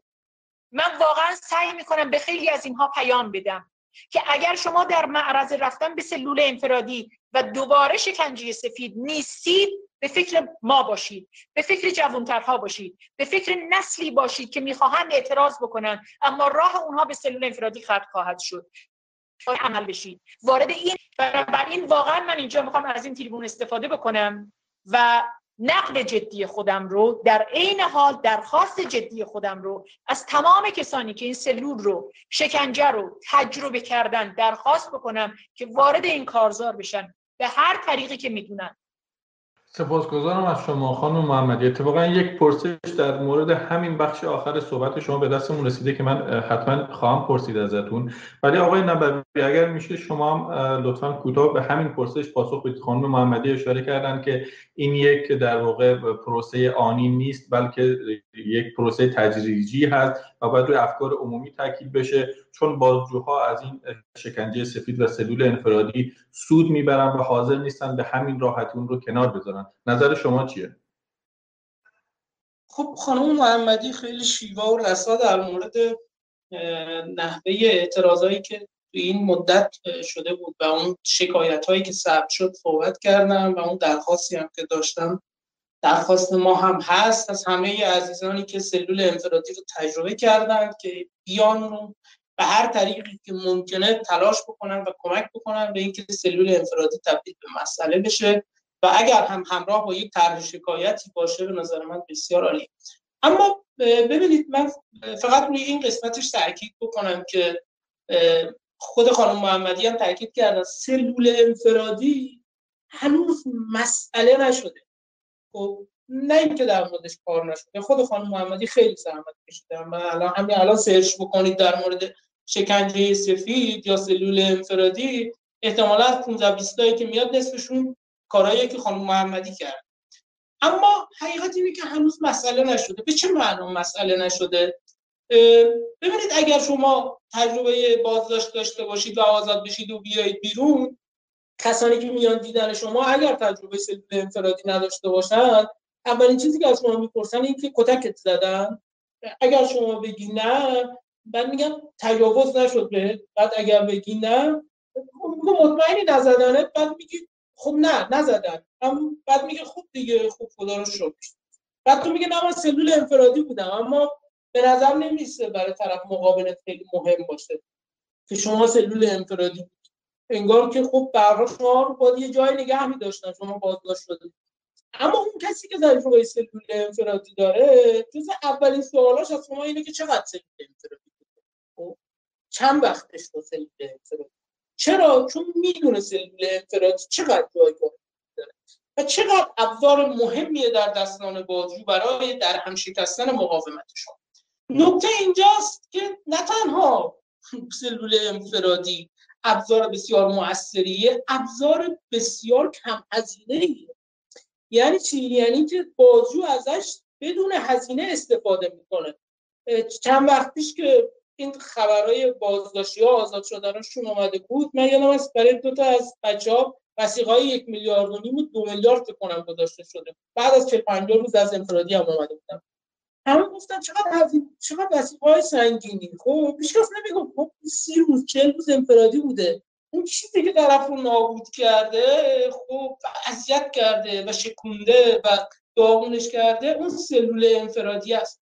من به نظر من اینجا با توجه افراد رو به سلول انفرادی جلب کرد و این توجه رو جلب کردن یه بخشش روایت کردن. یعنی چی؟ یعنی ما بیایم و تجربه خودمون رو از سلول انفرادی روایت بکنیم و به اشتراک بگذاریم. یه نکته که در مورد سلول انفرادی داره اینی که یک شباهت هایی به تجربه تجاوز داره. از و از همونجور که روایت های آزار و تجاوز خیلی کم میاد بیرون به این دلیل که ممکنه همراهش یک برچسبی طرف هم بخوره که طرف تحقیر شده مورد تجاوز قرار گرفته و این رو طرف یه جورایی بر خودش شاید نپسنده که به چنین صفتی شناخته بشه. سلول انفرادی هم چون تجربه ضعف شماست گاهی اوقات ضعف مطلق شما و جایی که شما احتمالا شکستی آزار دیدید و یک زندانی سیاسی به عنوان کسی که در نهایت می‌خواهد جایی ردی اثری توی سیاست هم از خودش به جا بگذاره. معمولا ترجیح نمیده که در مورد ضعف‌های خودش صحبت بکنه. از همین بابت خود سلول انفرادی کم روایت میشه کم دیده میشه و رنج هایی که از دل سلول انفرادی میاد کمتر بازنمایی میشه. به نظر من یک وظیفه که امثال ما داریم و کسانی که سلول انفرادی رو تجربه کردن این که بیان اون تجربه ها رو روایت بکنن. و حالا شما واقعا اگر بگردید خیلی کم تجربه از سلول انفرادی پیدا میشه.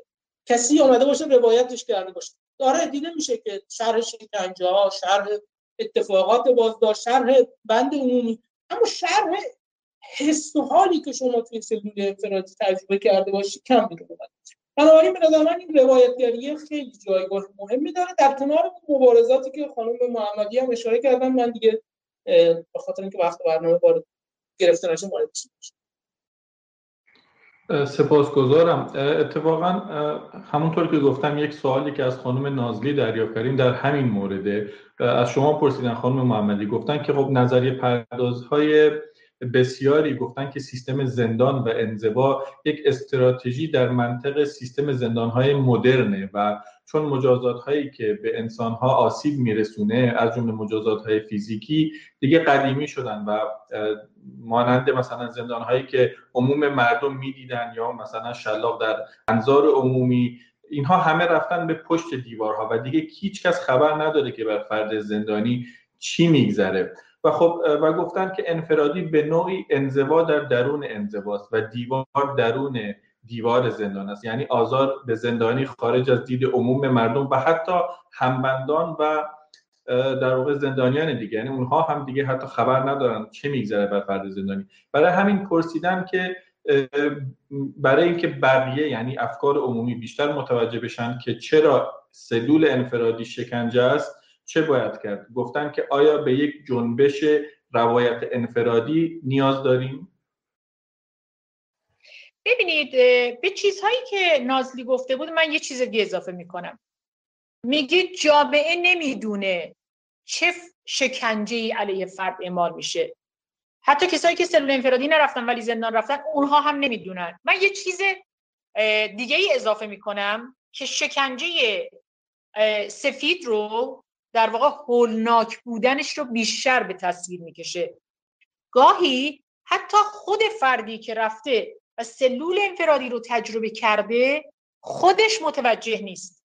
ببینید من توی بند زنان توی اوین بودم. فردی رو بعد از سه ماه انفرادی که البته زیر حکم اعدام هم بود آوردن و خب اختلالات جدی پیدا کرده بود. از جمله اینکه خوابش کاملا به هم خورده بود. انقدر غذا می‌خورد که سیر نمی‌شد. یعنی همین الان غذا می‌خورد تا یک رو به دیگه آنچنان گرسنش بود که کره و خیلی چیزها رو روی نونش میذاشت و می‌خورد. یعنی نشون می‌داد که آسیب جدی دیده بود. واقعا آسیب خورده بود. گریه هایی که پشت سر داشت. ولی وقتی برای من بیشتر دوست داشتم ببینم تو سلول چه اتفاقی براش افتاده اون می‌گفت خدا رحم کرد این بازجو بود. این بازجو خدا رحم کرد بود. یعنی اون قادر نبود تصویر کاملی از شکنجه سفید داشته باشه که این بازجو در واقع بخشی از اون شکنجه هست. درسته که نقش این بازجو برای اعمال شکنجه سفید مساوی نقش بازجو در شکنجه فیزیکی نیست ولی این در جایگاه خودش نقشش رو به درستی ایفا می‌کنه. یعنی همین که حتی خود فرد متهم و محبوس در سلول انفرادی نمی‌تونه تشخیص بده که در کجاها باید این خط قرمز رو نگه داره. کجا در مقابل چه چیزی باید مقاومت بکنه؟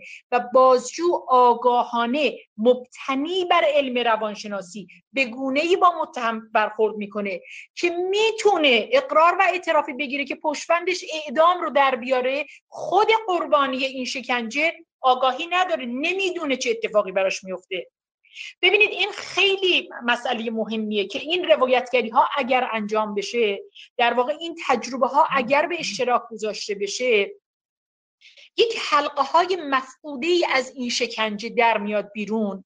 من خودم علا رقم که سه بار توی سلول انفرادی البته من سلول انفرادی طولانی مدت رو تجربه کردم. وقتی شما سلول انفرادی طولانی مدت محمد علی عمویی رو که بیش از سه سال بوده روایتش رو میشنوی تازه می‌فهمی که سلول انفرادی شکنجه سوید یعنی چه؟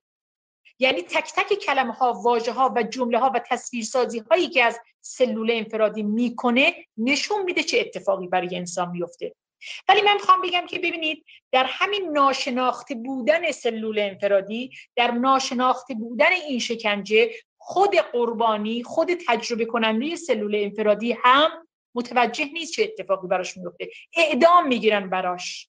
بر اساس اون عملکرد بازجو روی اصول و چارچوبی که باید متهم به اون نقطه برسونه. بنابراین این مسئله روایتگری مسئله عنوان کردن این تجربه های آدم ها ببینید توی تجربه های آدم ها هر کسی یه چیزی از سلول انفرادی رو بالا میاره و میگه این رو من کار کرد. تجربه ها مساوی نیست. شخصیت ها و این کرکترها همه اینها متفاوته. و وقتی وارد بازی بازجو و اون در واقع شرایط سلول انفرادی میشه کارکردش با هم فرق می‌کنه. خیلی ممنونم. آقای نبوی یکی از مخاطبان ما به اسم آقای حسین دو تا پرسش مطرح کردن که من یکیشون می‌پرسم و اگر زمان بود پرسش دومشون رو هم خواهم پرسید. ایشون گفتن که مفهومی در روانشناسی وجود داره که بهش میگن introjection زنجیری نامرئی که فرد شکنجه دیده را در بازجویی در هم شکسته و فرد شکنجه دیده در بازجویی را که در هم شکسته به بازجو پیوند می‌دهد به شکلی که خواسته ها و توقعات او را درونی می کند این پدیده در ها در سالهای دهه 60 پدیده رایجی بود. اکنون چگونه است؟ آیا آشنایی با سازوکار بازجویی و سلول انفرادی سبب شده که زندانیان نسبت به این پدیده مسئول شوند؟ چقدر سوال خوبی. اتفاقا در امتداد همون چیزیه که خانم محمدی گفتن. ببینید هنر بازجو در واقع توانمندی بازجو اونجا خودش رو نشون میده که خودش رو نه در معنای شکنجهگر شما که در معنای نجات دهنده شما نجات نشان میده. ببینید شما اون فرایندی که منجر به بازداشت شما میشه رو ما یک بار همون ابتدا گفتیم. لحظه بازداشت شدن آسیب پذیر شدن دستبند خوردن میارن توی بازداشتگاه لفتت می‌کنن میفرستن توی سلول انفرادی. توی همه این مسیر شما بی احترامی می‌بینی توهین می‌بینی فشار می‌بینی. فشار روانی انفرادی هست تا اینکه شما میرید توی اتاق بازجویی در اکثر اوقات بازجو تلاش می‌کنه که خودش رو از تمام این فرایند جدا بکنه. در واقع از شما سوال می‌کنه و شما تعجب می‌کنی گاهی. می‌پرسه که اونجا حالا چطوره؟ انفرادی نگرت میدارم و تو میگی بله. اونجا چجوریه؟ بعد تو میگی مثلا مثلا خیلی بده. میگه ای بابا خب من یه صحبتی بکنم. حالا به برخود خودت هم بستگی داره اما تلاش می‌کنیم که مثلا اونجا نمونی بعد تو مثلا میگه آقا مثلا من تا کی باید اینجا بمونم؟ میگه که خب ببین من باید یه صحبتی مثلا با پاسپورت بکنم. اما من تمام تلاشم می‌کنم که شما باید خانوادت تماس بگیرید.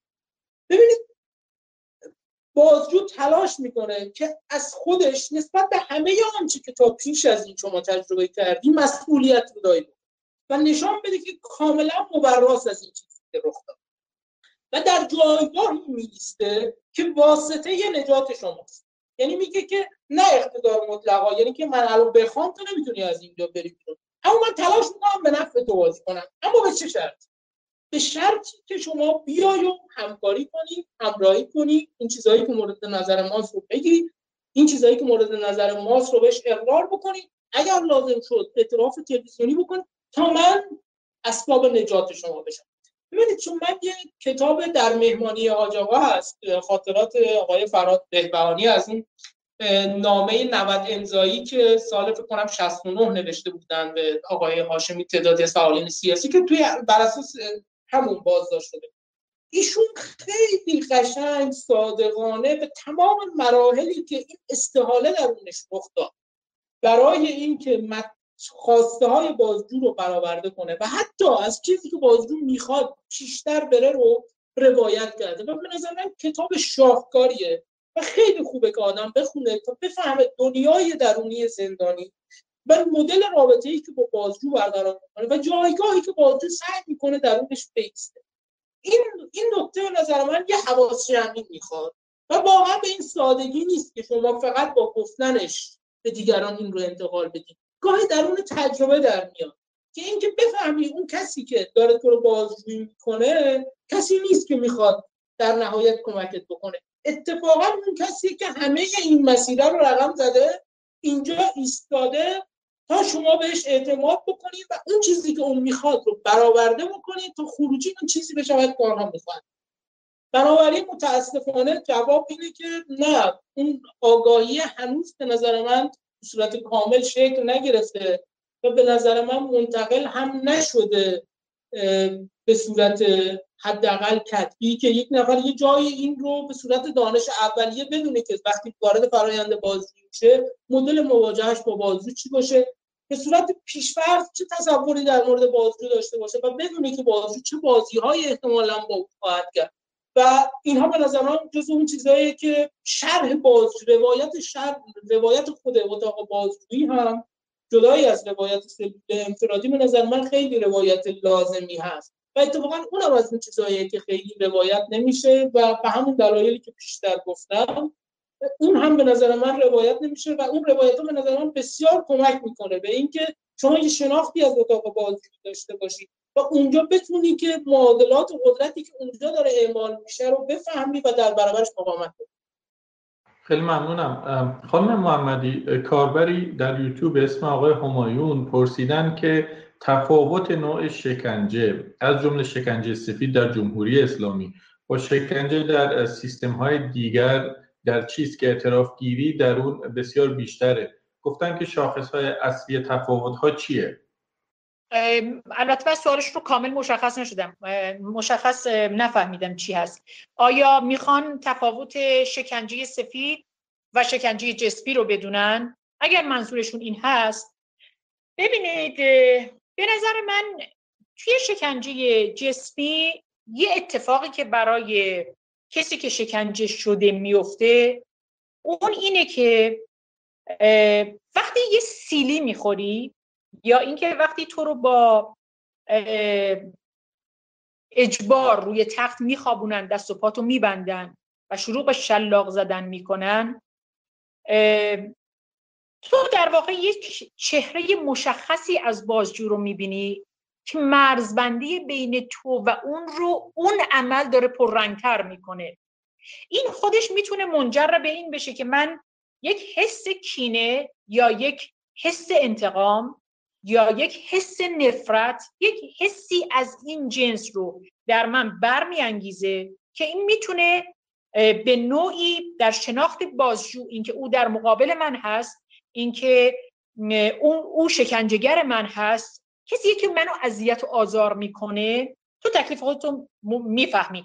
نه اینکه اونجا تن دادن به اقرار و اعتراف اتفاق نمیفته چرا؟ اونجا هم اتفاق میفته فرقش اینه که اونجا در واقع آستانه تحمل تو به نقطه ای می‌رسه که دیگه نمی‌تونی جلوتر بری. اون نقطه نقطه شکستن توه. اما بر اثر اینکه تو مقاومت در مقابل ضرب رو نمی‌تونی مقاومت در مقابل کابل رو نمی‌تونی. هر کدوم اینها. تو سلول انفرادی و شکنجه سفید اتفاقی که میفته اینه که تو اونجا هم میشکنی تو اونجا هم اقرار اعتراف می‌کنی. توی قسمت صحبت ها من گفتم چگونه رابطه ترسیم شده بازجوتن دادن. یه بخشیش رو توی این قسمت می‌خوام بگم. اون اینه که ببینید در واقع بازجو وارد یک رابطه با تو میشه که اون رابطه رابطه بازجوی شکنجهگر کابل زن با تو نیست. اون ابراز نگرانی می‌کنه از اینکه ما شنیدیم دیروز فشار شما پایین افتاده یا ابراز نگرانی می‌کنه از اینکه شما چند روز غذا نخوردین. و حتی ممکنه که همونجا در واقع اینها سفارش بدن که برای شما غذا بیارن. توی بند دو الف سپاه کسایی بودن که این اتفاق افتاده بود براشون. از بهترین رستوران گفته بودن براشون غذا آورده بودن. یا اینکه شما فشارتون میفته ممکنه که یه شربت درست کنن و بیارن به شما بدن. ببینید اونجا ما نوع رابطه رو گم می‌کنیم. ببینید شما فردی رو تصور کنید که از خلع از تنهایی از بیپناهی سلول به اتاق بازجویی پناه آورده و تنها کسی که صداش رو میشنوه و اون هم صدای مهربانانه ای ازش میشنوه صدای دلسوزانه و همراهی کننده ای با تو تو ازش میشنوی. تو یه ذره اگر آگاه نباشی جایگاه خودتو گم می‌کنی. گاهی فکر می‌کنی که اون در کنار تو یا تو در کنار اون ایستادی. همون لحظه برای پروژه‌ای که بازجو در نظر داره لحظه تعیین کننده ایه لحظه ای هست که می‌تونه به طور ناخودآگاه حتی تو رو به لحظه اون شکستن و تن دادن به اون اقرار و اعتراف نزدیک بکنه. این رو در واقع من روی یک چیزهای دیگه سوار می‌کنم. به تنهایی هیچ چیز کدوم از این مؤلفه ها رو به تنهایی توی در واقع اون تحلیل خودم نمی گنجونم ببینید شما تصور کنید فردی رو که توی سلول هست هیچ خبری دریافت نمی‌کنه. هیچ اطلاعی بهش داده نمیشه. اون هیچ شناختی الان از بیرون از تغییر و تحولات جامعه نداره.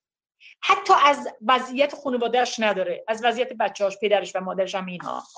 بعد آروم آروم بازجو وارد اطلاع دادن به اون فرد میشه. اطلاعات کانالیزه شده جهتدار رو به ذهنی که داره خالی میشه از اطلاعات.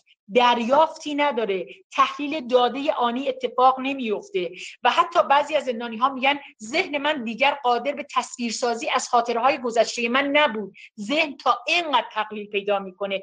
قدرت فعالیت و تحلیلش. حالا این ذهن گویی که آماده است. بهش میگن شستشوی مغزی. این ذهن حالا می‌تونه چیزهایی رو از طرف بازجو بگیره که اونجایی که بازجو می‌خواد تو ذهن تو بخوابه و بشینه و کار بکنه. مثلا من یادم هست که مرحوم صحابی می‌گفتن روزنامه اطلاعات به من روزنامه کیهان به من دادن. این روش کاملا روزنامه کیهان بود فرمتش کاملا روزنامه کیهان بود و وقتی من آزاد شدم دیدم هرگز یه همچی خبری در هیچ زمانی توی کیهان چاپ نشده بود. ببینید این می‌خوام بگم که سلول انفرادی می‌تونه این کار رو با آدم بکنه که یک روزنامه با خبری که فقط توسط بازجو چاپ شده و منتشر شده برای تو یک خطهی فکری و سیاسی ایجاد بکنه. در واقع تو رو با یک بحران تحلیلی مواجه بکنه. چی اون بحران هست که اون اخبار و اطلاعاتی که هی به ذهن تو میاد جهت بیهی شده است کانالیزه شده است ذهن آماده جنس اعتراف اعترافی که تو فکر می‌کنی که فشاری به من نمیاد ولی من تحلیل قرار که باید این حرف رو بزنم. برای نجات جامعه در عرصه بین المللی این فضا علیه ایران شکل گرفته و من به عنوان یک عنصر ملی میبایستی که این حرف رو بزنم. این دقیقا اون لحظه است که بازجو می‌تونه با شگردهای خودش تو رو به اونجا برسونه. شما فکر کنید همه اینها رو اضافه بکنید بهش که زندانی با یک خلای عاطفی اونجا مواجه هست. شما با یک سندرومی که خیلی من شنیدم جاهای مختلف قبلا مثلا در موردش خیلی نمی‌گفتن گهگاهی از دوستان من میشنیدم. وابستگی فرقی هم نداره زن یا مرد ولی توی زنها به شکل دیگه وجود داره. یک وابستگی به بازجو به وجود میاد. این بازجو نقشش اینجا چیه؟ تو بهش وابسته میشی تو دوستش داری تو می‌خوای ببینیش تو می‌خوای صداش رو بشنوی. در عین حال تو به جایگاه خودت تسلط نداری ولی اون در جایگاه مسلط وجود داره.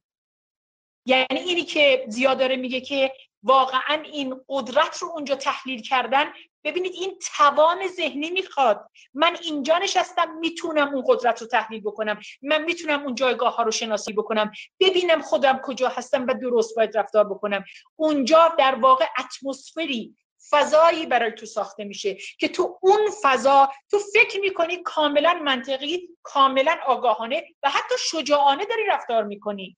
تو به دلیل اینکه ارق ملی داری در مقابل یک چیزی داری افشاگری می‌کنی و علیه یک چیزی سخن می‌گویی که در واقع این نجات دهنده کشور تو جریان سیاسی تو یا حتی پیشینه سیاسی تو هست. شکنجه سفید این کار رو می‌کنه. و متاسفانه من حتی یک نمونه ای رو سال 89 توی بند 209 که این رو تعدادی هم می‌دونن چون با اون آدم در واقع همسلولی می شدن و با کس دیگه که همسلولی می شدن این روایت ها رو می گفتن ببینید یک خانومی رو یک بازجو تا حدی به لحاظ عاطفی به خودش وابسته کرد که این زن راضی شد به همراه بازجوی خودش به خونش بره برای شرکت در یک صحنه ای که برای اتهامی تدارک دیده شده بود. ولی این زن تصورش از اون صحنه صحنه عاطفی بود. و این زن ادام شد. ببینید این این برای من خیلی عجیب بود که شنیدم که زندانبان برای اون کرم آورد و گفتش که بازجو میگه اینو ور میداری یا اینو. عجیب بود برای من. مگه میشه بازجو برای تو دوتا کرم خریده میگه اینو اینو این به دردت می‌خوره یا این به دردت می‌خوره؟ مام مامی برات بیاری که شیشه ای هست در حالی که اونجا حتی چیز پلاستیکی بهتون نمیدن. ببینید من می‌خوام بگم که واقعا تو سلول اتفاقاتی میفته پروژه هایی طراحی میشه که کاملا ای اصرار دارم روی این که مبتنی بر علم روانشناسی تجربه شده است. چهل و دو ساله.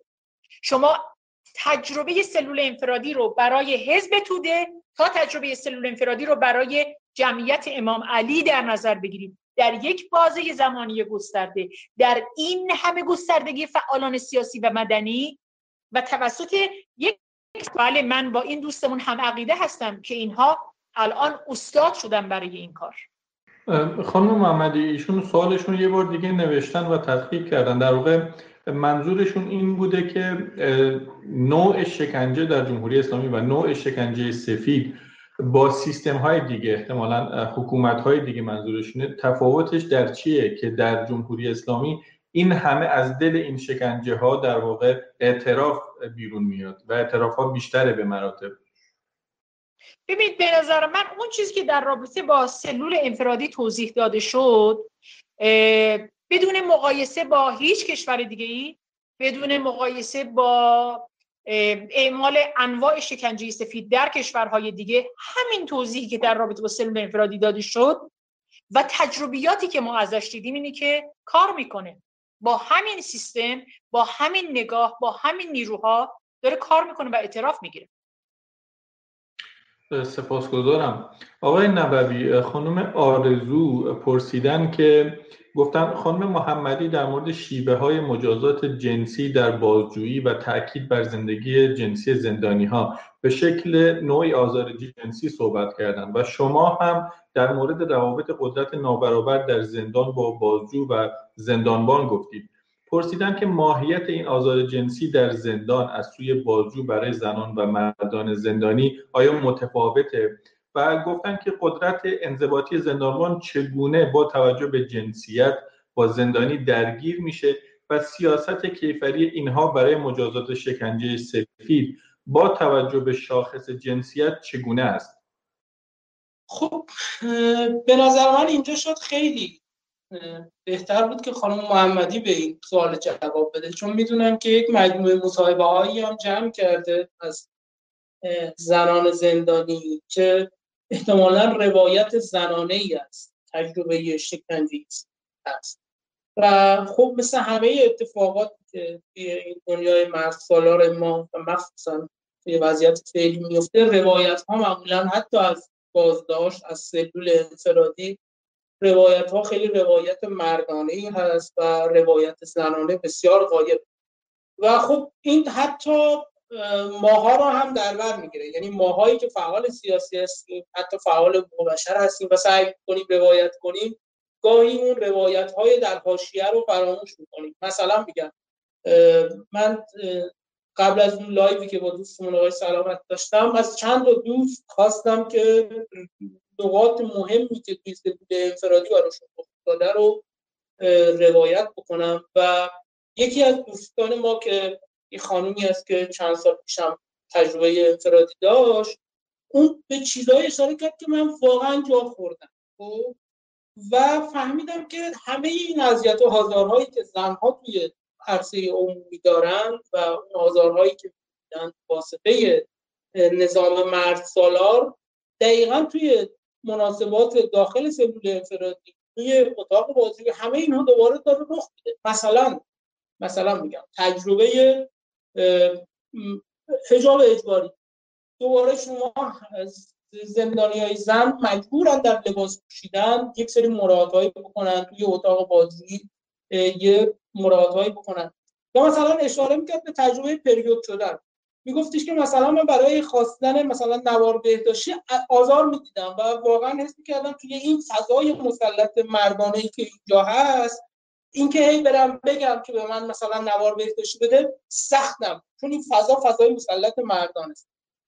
می‌خوام بگم که حتی حتی ببریم جلوتر. توی اتاق بازجویی که یک مردی هست از موضع اقتدار وارد میشه و شما در مقام یک زنی که پیشاپیش از نظر اون مرد فرودستی و اون سعی می‌کنه احتمالا یک جاهای تحقیر و آزار کلامی به کار ببره از اون بدتر. این خیلی نکته مهمیه.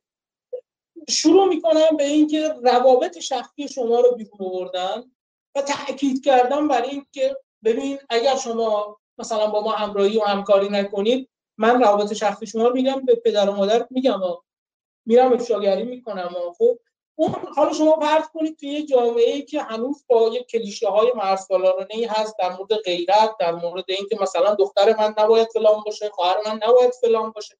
همه اینها باعث میشه که فشاری که روی یک زن یا یک دختر توی بازداشت وارد میشه و توی تجربه انفرادی وارد میشه خیلی بیشتر از یک مرد باشه. این به نظر من در مورد همه کسانی که توی حاشیه هستن مسواق داره. من میگم خیلی به این فکر کنم که مثلا یک کسی که بهاییه وقتی میگیرنش اتفاقا به اتهام بهایی بودن هم میگیرنش. وقتی میره توی سلول انفرادی و می‌دونه که اونجا مثلا دوربین هست نگهبان داره نظارت می‌کنه. خب این رو چجوری انجام بده؟ به خاطر همون اتهامه اونجاست. خب اگر نیایش رو انجام بده حمله بر اصرار بر جرم خواهد شد و باهاش برخورد خواهد شد. بنابراین می‌خوام بگم که این تجربه تجربه سلول انفرادی یا شکنجه سفید بنا به این که شما جزء چه گروهی هستی چه چه طیف شخصیتی هستی چه اتهامی داری چه جنسیتی داری چه قومیتی داری تجربه های متکثری خواهد بود. و احتمالا شما هر چقدر که از اون نظام مرکز فاصله داشته باشی و جزء حاشیه باشی آزاری که بر شما وارد میشه آزار بیشتری خواهد سپاسگزارم. خانم محمدی آیا شما مایل هستید به این پرسش پاسخ بدین؟ ببینید صحبتی که زیا گفت به نظر من کافی هست کامل هست.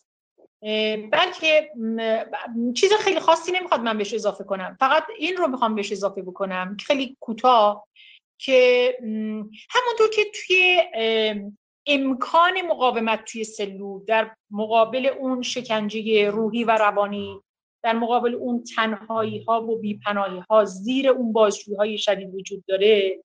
برای ما زنها درسته که خیلی شرایط سختری به وجود میاد. ولی یه چیزی اونجا به ما قدرت میده و یک اون یک تجربه هست که ما از بیرون داریم. اون در واقع اون نگاه اقتدارگرایانه و تبعیض‌آمیزیه که تو جامعه ما اونو تجربهش کردیم. ما با یک تجربه وارد سلول انفرادی میشیم. ما با یک اقتدار طلبی جدید مواجه نیستیم. درست شکلش متفاوته. ولی از همون جنس خانواده‌ها خیلی تجربه کردن.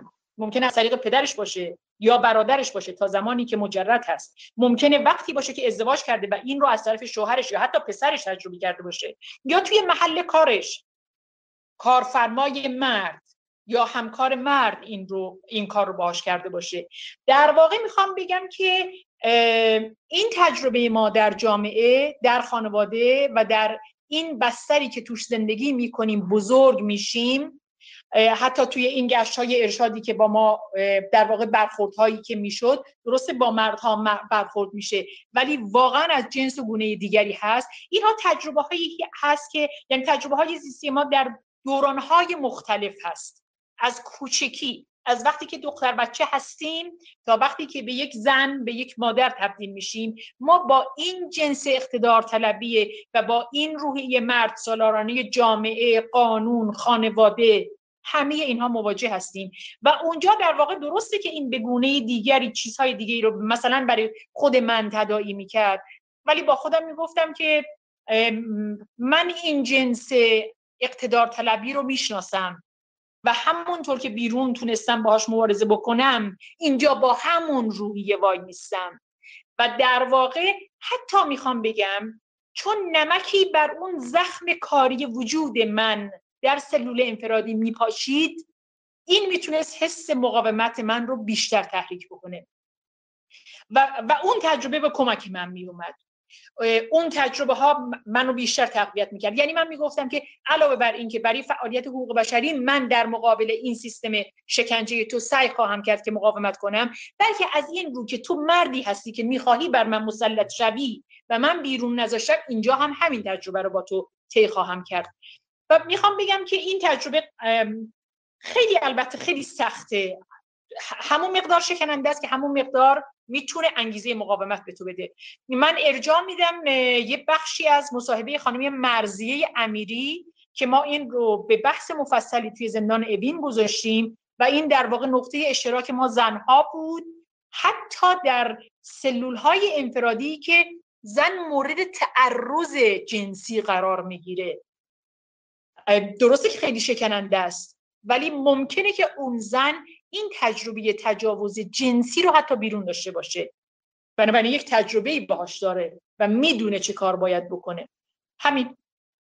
خیلی ممنونم خانم محمدی. من اینجا جا داره اشاره بکنم که کتاب شکنجه سفید که نوشته خانم نرگس محمدی هست در گفتگو با دوازده زن زندانی که تجربه سلول انفرادی رو داشتن توسط نشر باران در سوئد منتشر شده و با اگر افرادی که مایلن این کتاب رو تهیه بکنن با مراجعه به وبسایت انتشارات باران به اسم باران.se می‌تونن این کتاب رو تهیه بکنن.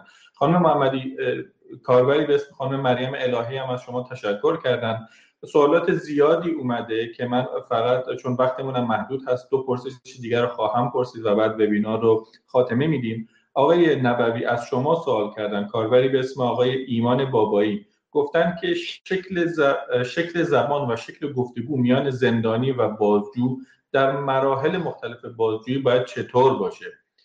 گفتن که چطور میشه زبانمون رو با این آدم تنظیم کنیم. منظورشون اینه که باید پایین به بالا باشه یا همسط قاعدتا هیچ دستورال عملی نمیشه صادر کرد برای اینکه شما توی اتاق بازجویی چی کار باید کنید به این دلیل که خود بازجویی اصلا مثل هم نیست. تجربه های بازجویی من حداقل اصلا شبیه هم نیست. یعنی من اولین باری که سال 83 فکر کنم مثلا احضار شدم به اداره اطلاعات مازندران خب یه بازجو اومد جلوم نشست 5 ساعت 6 ساعت با من روبرو صحبت کرد. و حدی هم حرفاش تند بود. اما خب من اونجا اصلا احساس اینکه یک بازجوی پرفشار آزاردهنده مفتنی بر اعتراف گیری دارم رو نداشتم. به این دلیل که خب چند ساعت قبلش خونه بودم چند ساعت بعدش هم قرار بود خونه باشم. اما سال 88 تجربه کاملا متفاوتی بود. یعنی که من به جز دو سه جلسه اول بقیه جلسه ها همش پرفشار همش پر از آزار بود. ببینید صادقانه بگم من از جلسه سوم فقط می‌خواستم بازجویی تموم بشه. یعنی از با جلسه چهارم به بعد که شروع کرد آزار و فوش و بعد و بیرا و بشی و لگد و مشت ببینید من بیام مثلا جلسه چهارم مثلا اصلا نمیذاشتم بشینم. همشون من ایستاده بودم نمی‌دونم چند ساعت خب تو ساعت نداشتم احتمالاً مثلا 6 ساعت جلسه بازجویی. حتی وقتی می‌خواست بنویسم هم کاغذ رو می‌داد دستم و روی دیوار بنویسم. یعنی من کاغذ می‌گرفتم روی دیوار مینوشتم. بعدا وکیلم می‌گفت ببین چرا از اون جلسه به بعد اینقدر خط بده؟ میگم خب من این رو دیوار مینوشتم اصلا حتی نمیذاشت من بشینم به بنویسم. شرایط اینجا با اون شرایط خیلی فرق داره. خب بازجویی پر از فشار پر از حتی پر از توهین به نظر من خیلی فرق داره با بازجویی که خب میشینن رو به رود با تو حرف می‌زنن. یا حتی مثلا بازجویی که تو چشمن داری و چشمن نداری به نظر من شرایطش خیلی فرق داره.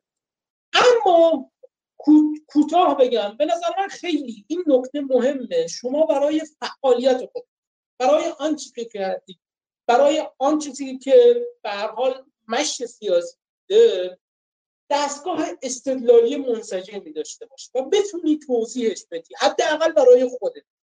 و از مبتداهایی شروع بکنی که این مبتداها می‌توانند مبتدای مشترک یک انسان دیگری در سطح متعارف باشه یعنی که مثلا میگه نقطه آغاز ما این است که عدالت رو حداقل با قبول داشته باشیم دیگه.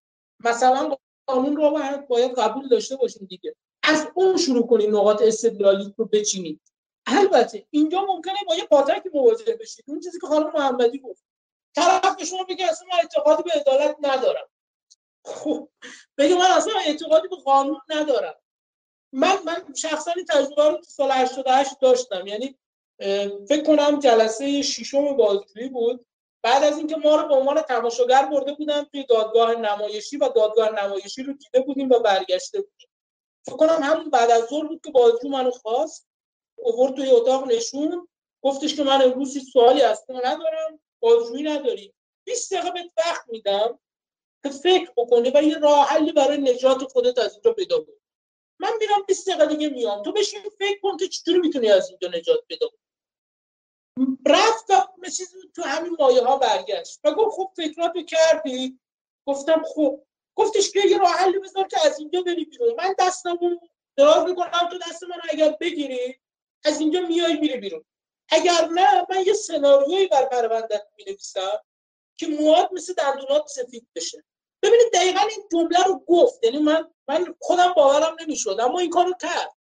یعنی سناریو نوشت سناریو نوشت که شما با مجاهدین ارتباط داشتید از برای من ده سال حکم گرفت و من 8 سال 8 ماه کشیدم با یه سناریو. من اونجا بهش گفتم که خب آقا عدالت چی؟ گفتش که عدالت برو کیفرخواد تو بخون می‌فهمی ببینید یعنی یه جایی می‌زنه زیر همون چیزهای مشترکی که گویا همه انسان ها با توافق داشته باشن. بنابراین واقعا من نمی‌تونم هیچ دستور عملی بدم و هیچ اشاره بکنم به یک روشی که بر اساس اون روش پیش بریم. اما خلاصش اینه که به نظر من باید آدم تا جایی که می‌تونه به لحاظ اعتقادی خودش رو مستدل نگه داره و بدونه که چه کار داره می‌کنه و بتونه توضیحش بده و این رو هم در نظر داشته باشه که بازجو کسیه که قرار براش پرونده بسازه. این نکته خیلی مهمه. بازجو کسیه که قرار پرونده شما رو بسازه تبدیل به یک موارد اتهامی بکنه تحویل مراجع قضایی بده تا برای شما حکم در اگر این تصور رو فراموش بکنید همونجور که خانم محمدی گفت جای خودت رو گم بکنید جای بازجو رو گم بکنید فراموش بکنید که اون کجا ایستاده ممکنه فریب بخورید همونطور که خیلی ها فریب خوردن و از توش اعدام در آمده ما مواردی می‌شناسیم تو همون سال 88 که اعدام شدن. اما روز قبل از اینکه اعدام بشه اومده توی بند وقتی می‌خواستن ببرنش برای سلول انفراتی که از اونجا اعدامش بکنن اونجا هنوز با منطق بازی رفتار می‌کرد. یعنی فکر می‌کرد که حکم شکسته داشت با دوستاش خدافزی می‌کرد. خیلی خوشحال بود تو 209 با همه همه رو تو آغوش گرفت و ببخشید که مثلا آزارتون دارم من دارم میرم بند عمومی که از اونجا برم افسانه بکشم. اما بردا بردن ادامش کرد. می‌خوام بگم که فراموش کردن این جایگاهه به نظر من از اون نقاطیه که خیلی خطرناکه و باید حواسمون بهش باشه. خیلی ممنونم. سوال آخر هم از شما می‌پرسم خانم محمدی. آقای سیروس گفتن که ما تجربه بازجویی رو نداشته ایم اما دو تصویر در ذهن داریم. تصویر اول که در ذهن ماست از طریق فیلم ها و سریال های امنیتی ارائه میشه. بازجو یک فرد خردمند مهربان اما باهوش و هوشیار است. تصویر دوم فیلم افشا شده از بازجوی همسر سعید امامی است که در اون ما انواع دشنام های جنسی کتک حد حرمت و غیره رو می‌بینیم. واقعیت کجای این دو تصویر قرار دارد؟ ببینید باز دوباره پس روی این موضوع تاکید می‌کنیم که ممکنه که بازجو گاه در واقع با ضرب و شتم فیزیکی بخواد کسی رو که توی سلول مدت طولانی توی حبس بوده بشکنه. ممکنه با طولانی مدت توی سلول نگه داشتن بعد ذهن اون رو شستشو دادن. با اخبار اطلاعات روزنامه و هر چیز کانالیزه شده یه دروغ در واقع اون رو به جایی بکشونه که وادار. که یک رابطه عاطفی حتی عاشقانه متهم برقرار بکنه و اون رو متقاعد بکنه به اقرار و اعتراف بکشونه. در واقع همونطور که زیا گفت یک فرمول مشخصی توی سلول انفرادی برای همه وجود نداره. تو بستگی داره که کی باشی اولا زن باشی یا مرد باشی از یک حزب سیاسی باشی یا از یک نهاد مدنی اومده باشی. از گذشته از همه اینها چه روحیاتی داشته باشی؟ ببینید بازجوها قبل از بازداشت معمولا نه همه رو ولی معمولا کسی که بخوان روش پروژه پیاده بکنن تحت تعقیب قرار میدن. یعنی یک قدری با روحیات اون فرد آشنا میشن. تلفن ها معمولا کنترله و می‌تونن بفهمن که آیا این فرد عاطفی هست درونگرا هست برونگرا هست روابطش با دوستانش چجوریه. مثلا من یادم هست که البته این خیلی واقعا خیلی هولناکه وقتی آدم توی سلول این رو از بازجو میشنوه. ولی تقیید توی سلول بازجو بهش گفته بود که تو وقتی وارد خونه میشی کیانا رو اینجوری خطاب می‌کنی و به کیانا اینقدر علاقه داری ولی اینجوری با علی حرف نمی‌زنی. یعنی از این حتی از این موضوع خبر داشت. من, من نمی‌دونم واقعا آیا خونه شنود بود یا چه اتفاقی افتاده بود. ولی وقتی که توی سلول متوجه میشی که تا این تا این حد اونها از تو شناخت دارن. مثلا من غذا نمیخوردم. بازجو به من میگفتش که ولی کشوهای میز کار تو همیشه پر خوراکی بود و تو خیلی تنقلات میخوردی. یعنی ببینید وقتی آدم با این مواجه میشه که کشوی میز کارش رو بازجو می‌دونه بنابراین اونجا بازجو در واقع می‌خواد این رو به تو بفهمونه که تو مشت منی. من همه چیز تو رو می‌دونم. تمام روابط تو رو خوردن تو رو خوابیدن تو رو همه چیز رو می‌دونم. بنابراین می‌خوام بگم که برای آدم های متفاوت شیوه های متفاوتی اونجا در واقع در پیش می‌گیرن. ما در مورد کلیت ها حرف زدیم. اینکه بازجو همیشه در این قالب ظاهر میشه نه من نمی‌تونم بگم. ممکنه که با های مختلفی رفتارهای مختلفی با یکی انقدر خشونت آمیز برخورد می‌کنن که در اون نقطه بشکنه با یکی انقدر عاطفی برخورد می‌کنن که در واقع این وابستگی زندانی به بازجو رو رقم می‌زنن. بنابراین یک نسخه خاصی یک فرمول خاصی در موردش وجود نداره. ولی اینکه ما بدونیم که سلول انفرادی شکنجه سپید و در واقع این فرایندی که برای زندانی در پیش می‌گیرن تا به اون نقطه مورد نظر برسونن چی هست این می‌تونه قدری ما رو کمک بکنه. سپاسگزارم. همونطور که گفتم سوالات بیشتری هم از سمت مخاطبان گرفتیم اما متاسفانه دیگه وقت برنامه به ما اجازه نمیده که بیشتر از این در واقع سوالات بیشتری رو بپرسیم. من سپاسگزارم از شما خانم نرگس محمدی زندانی سیاسی سابق و فعال حقوق بشر که این دو ساعت رو با ما همراه بودید و همچنین آقای زیا نبوی فعال دانشجویی و ایشون هم زندانی سیاسی سابق هستند که در این وبینار حضور داشتید. خیلی ممنونم از همه شما هم که در این دو ساعت همراه ما بودید. این وبینار رو دیدید. تا وبینار دیگه بدرود و سپاسگزارم از همه شما عزیزان. برنامه های رادیو زمانه رو می‌تونید روی وبسایت ما پیدا کنید. رادیو زمانه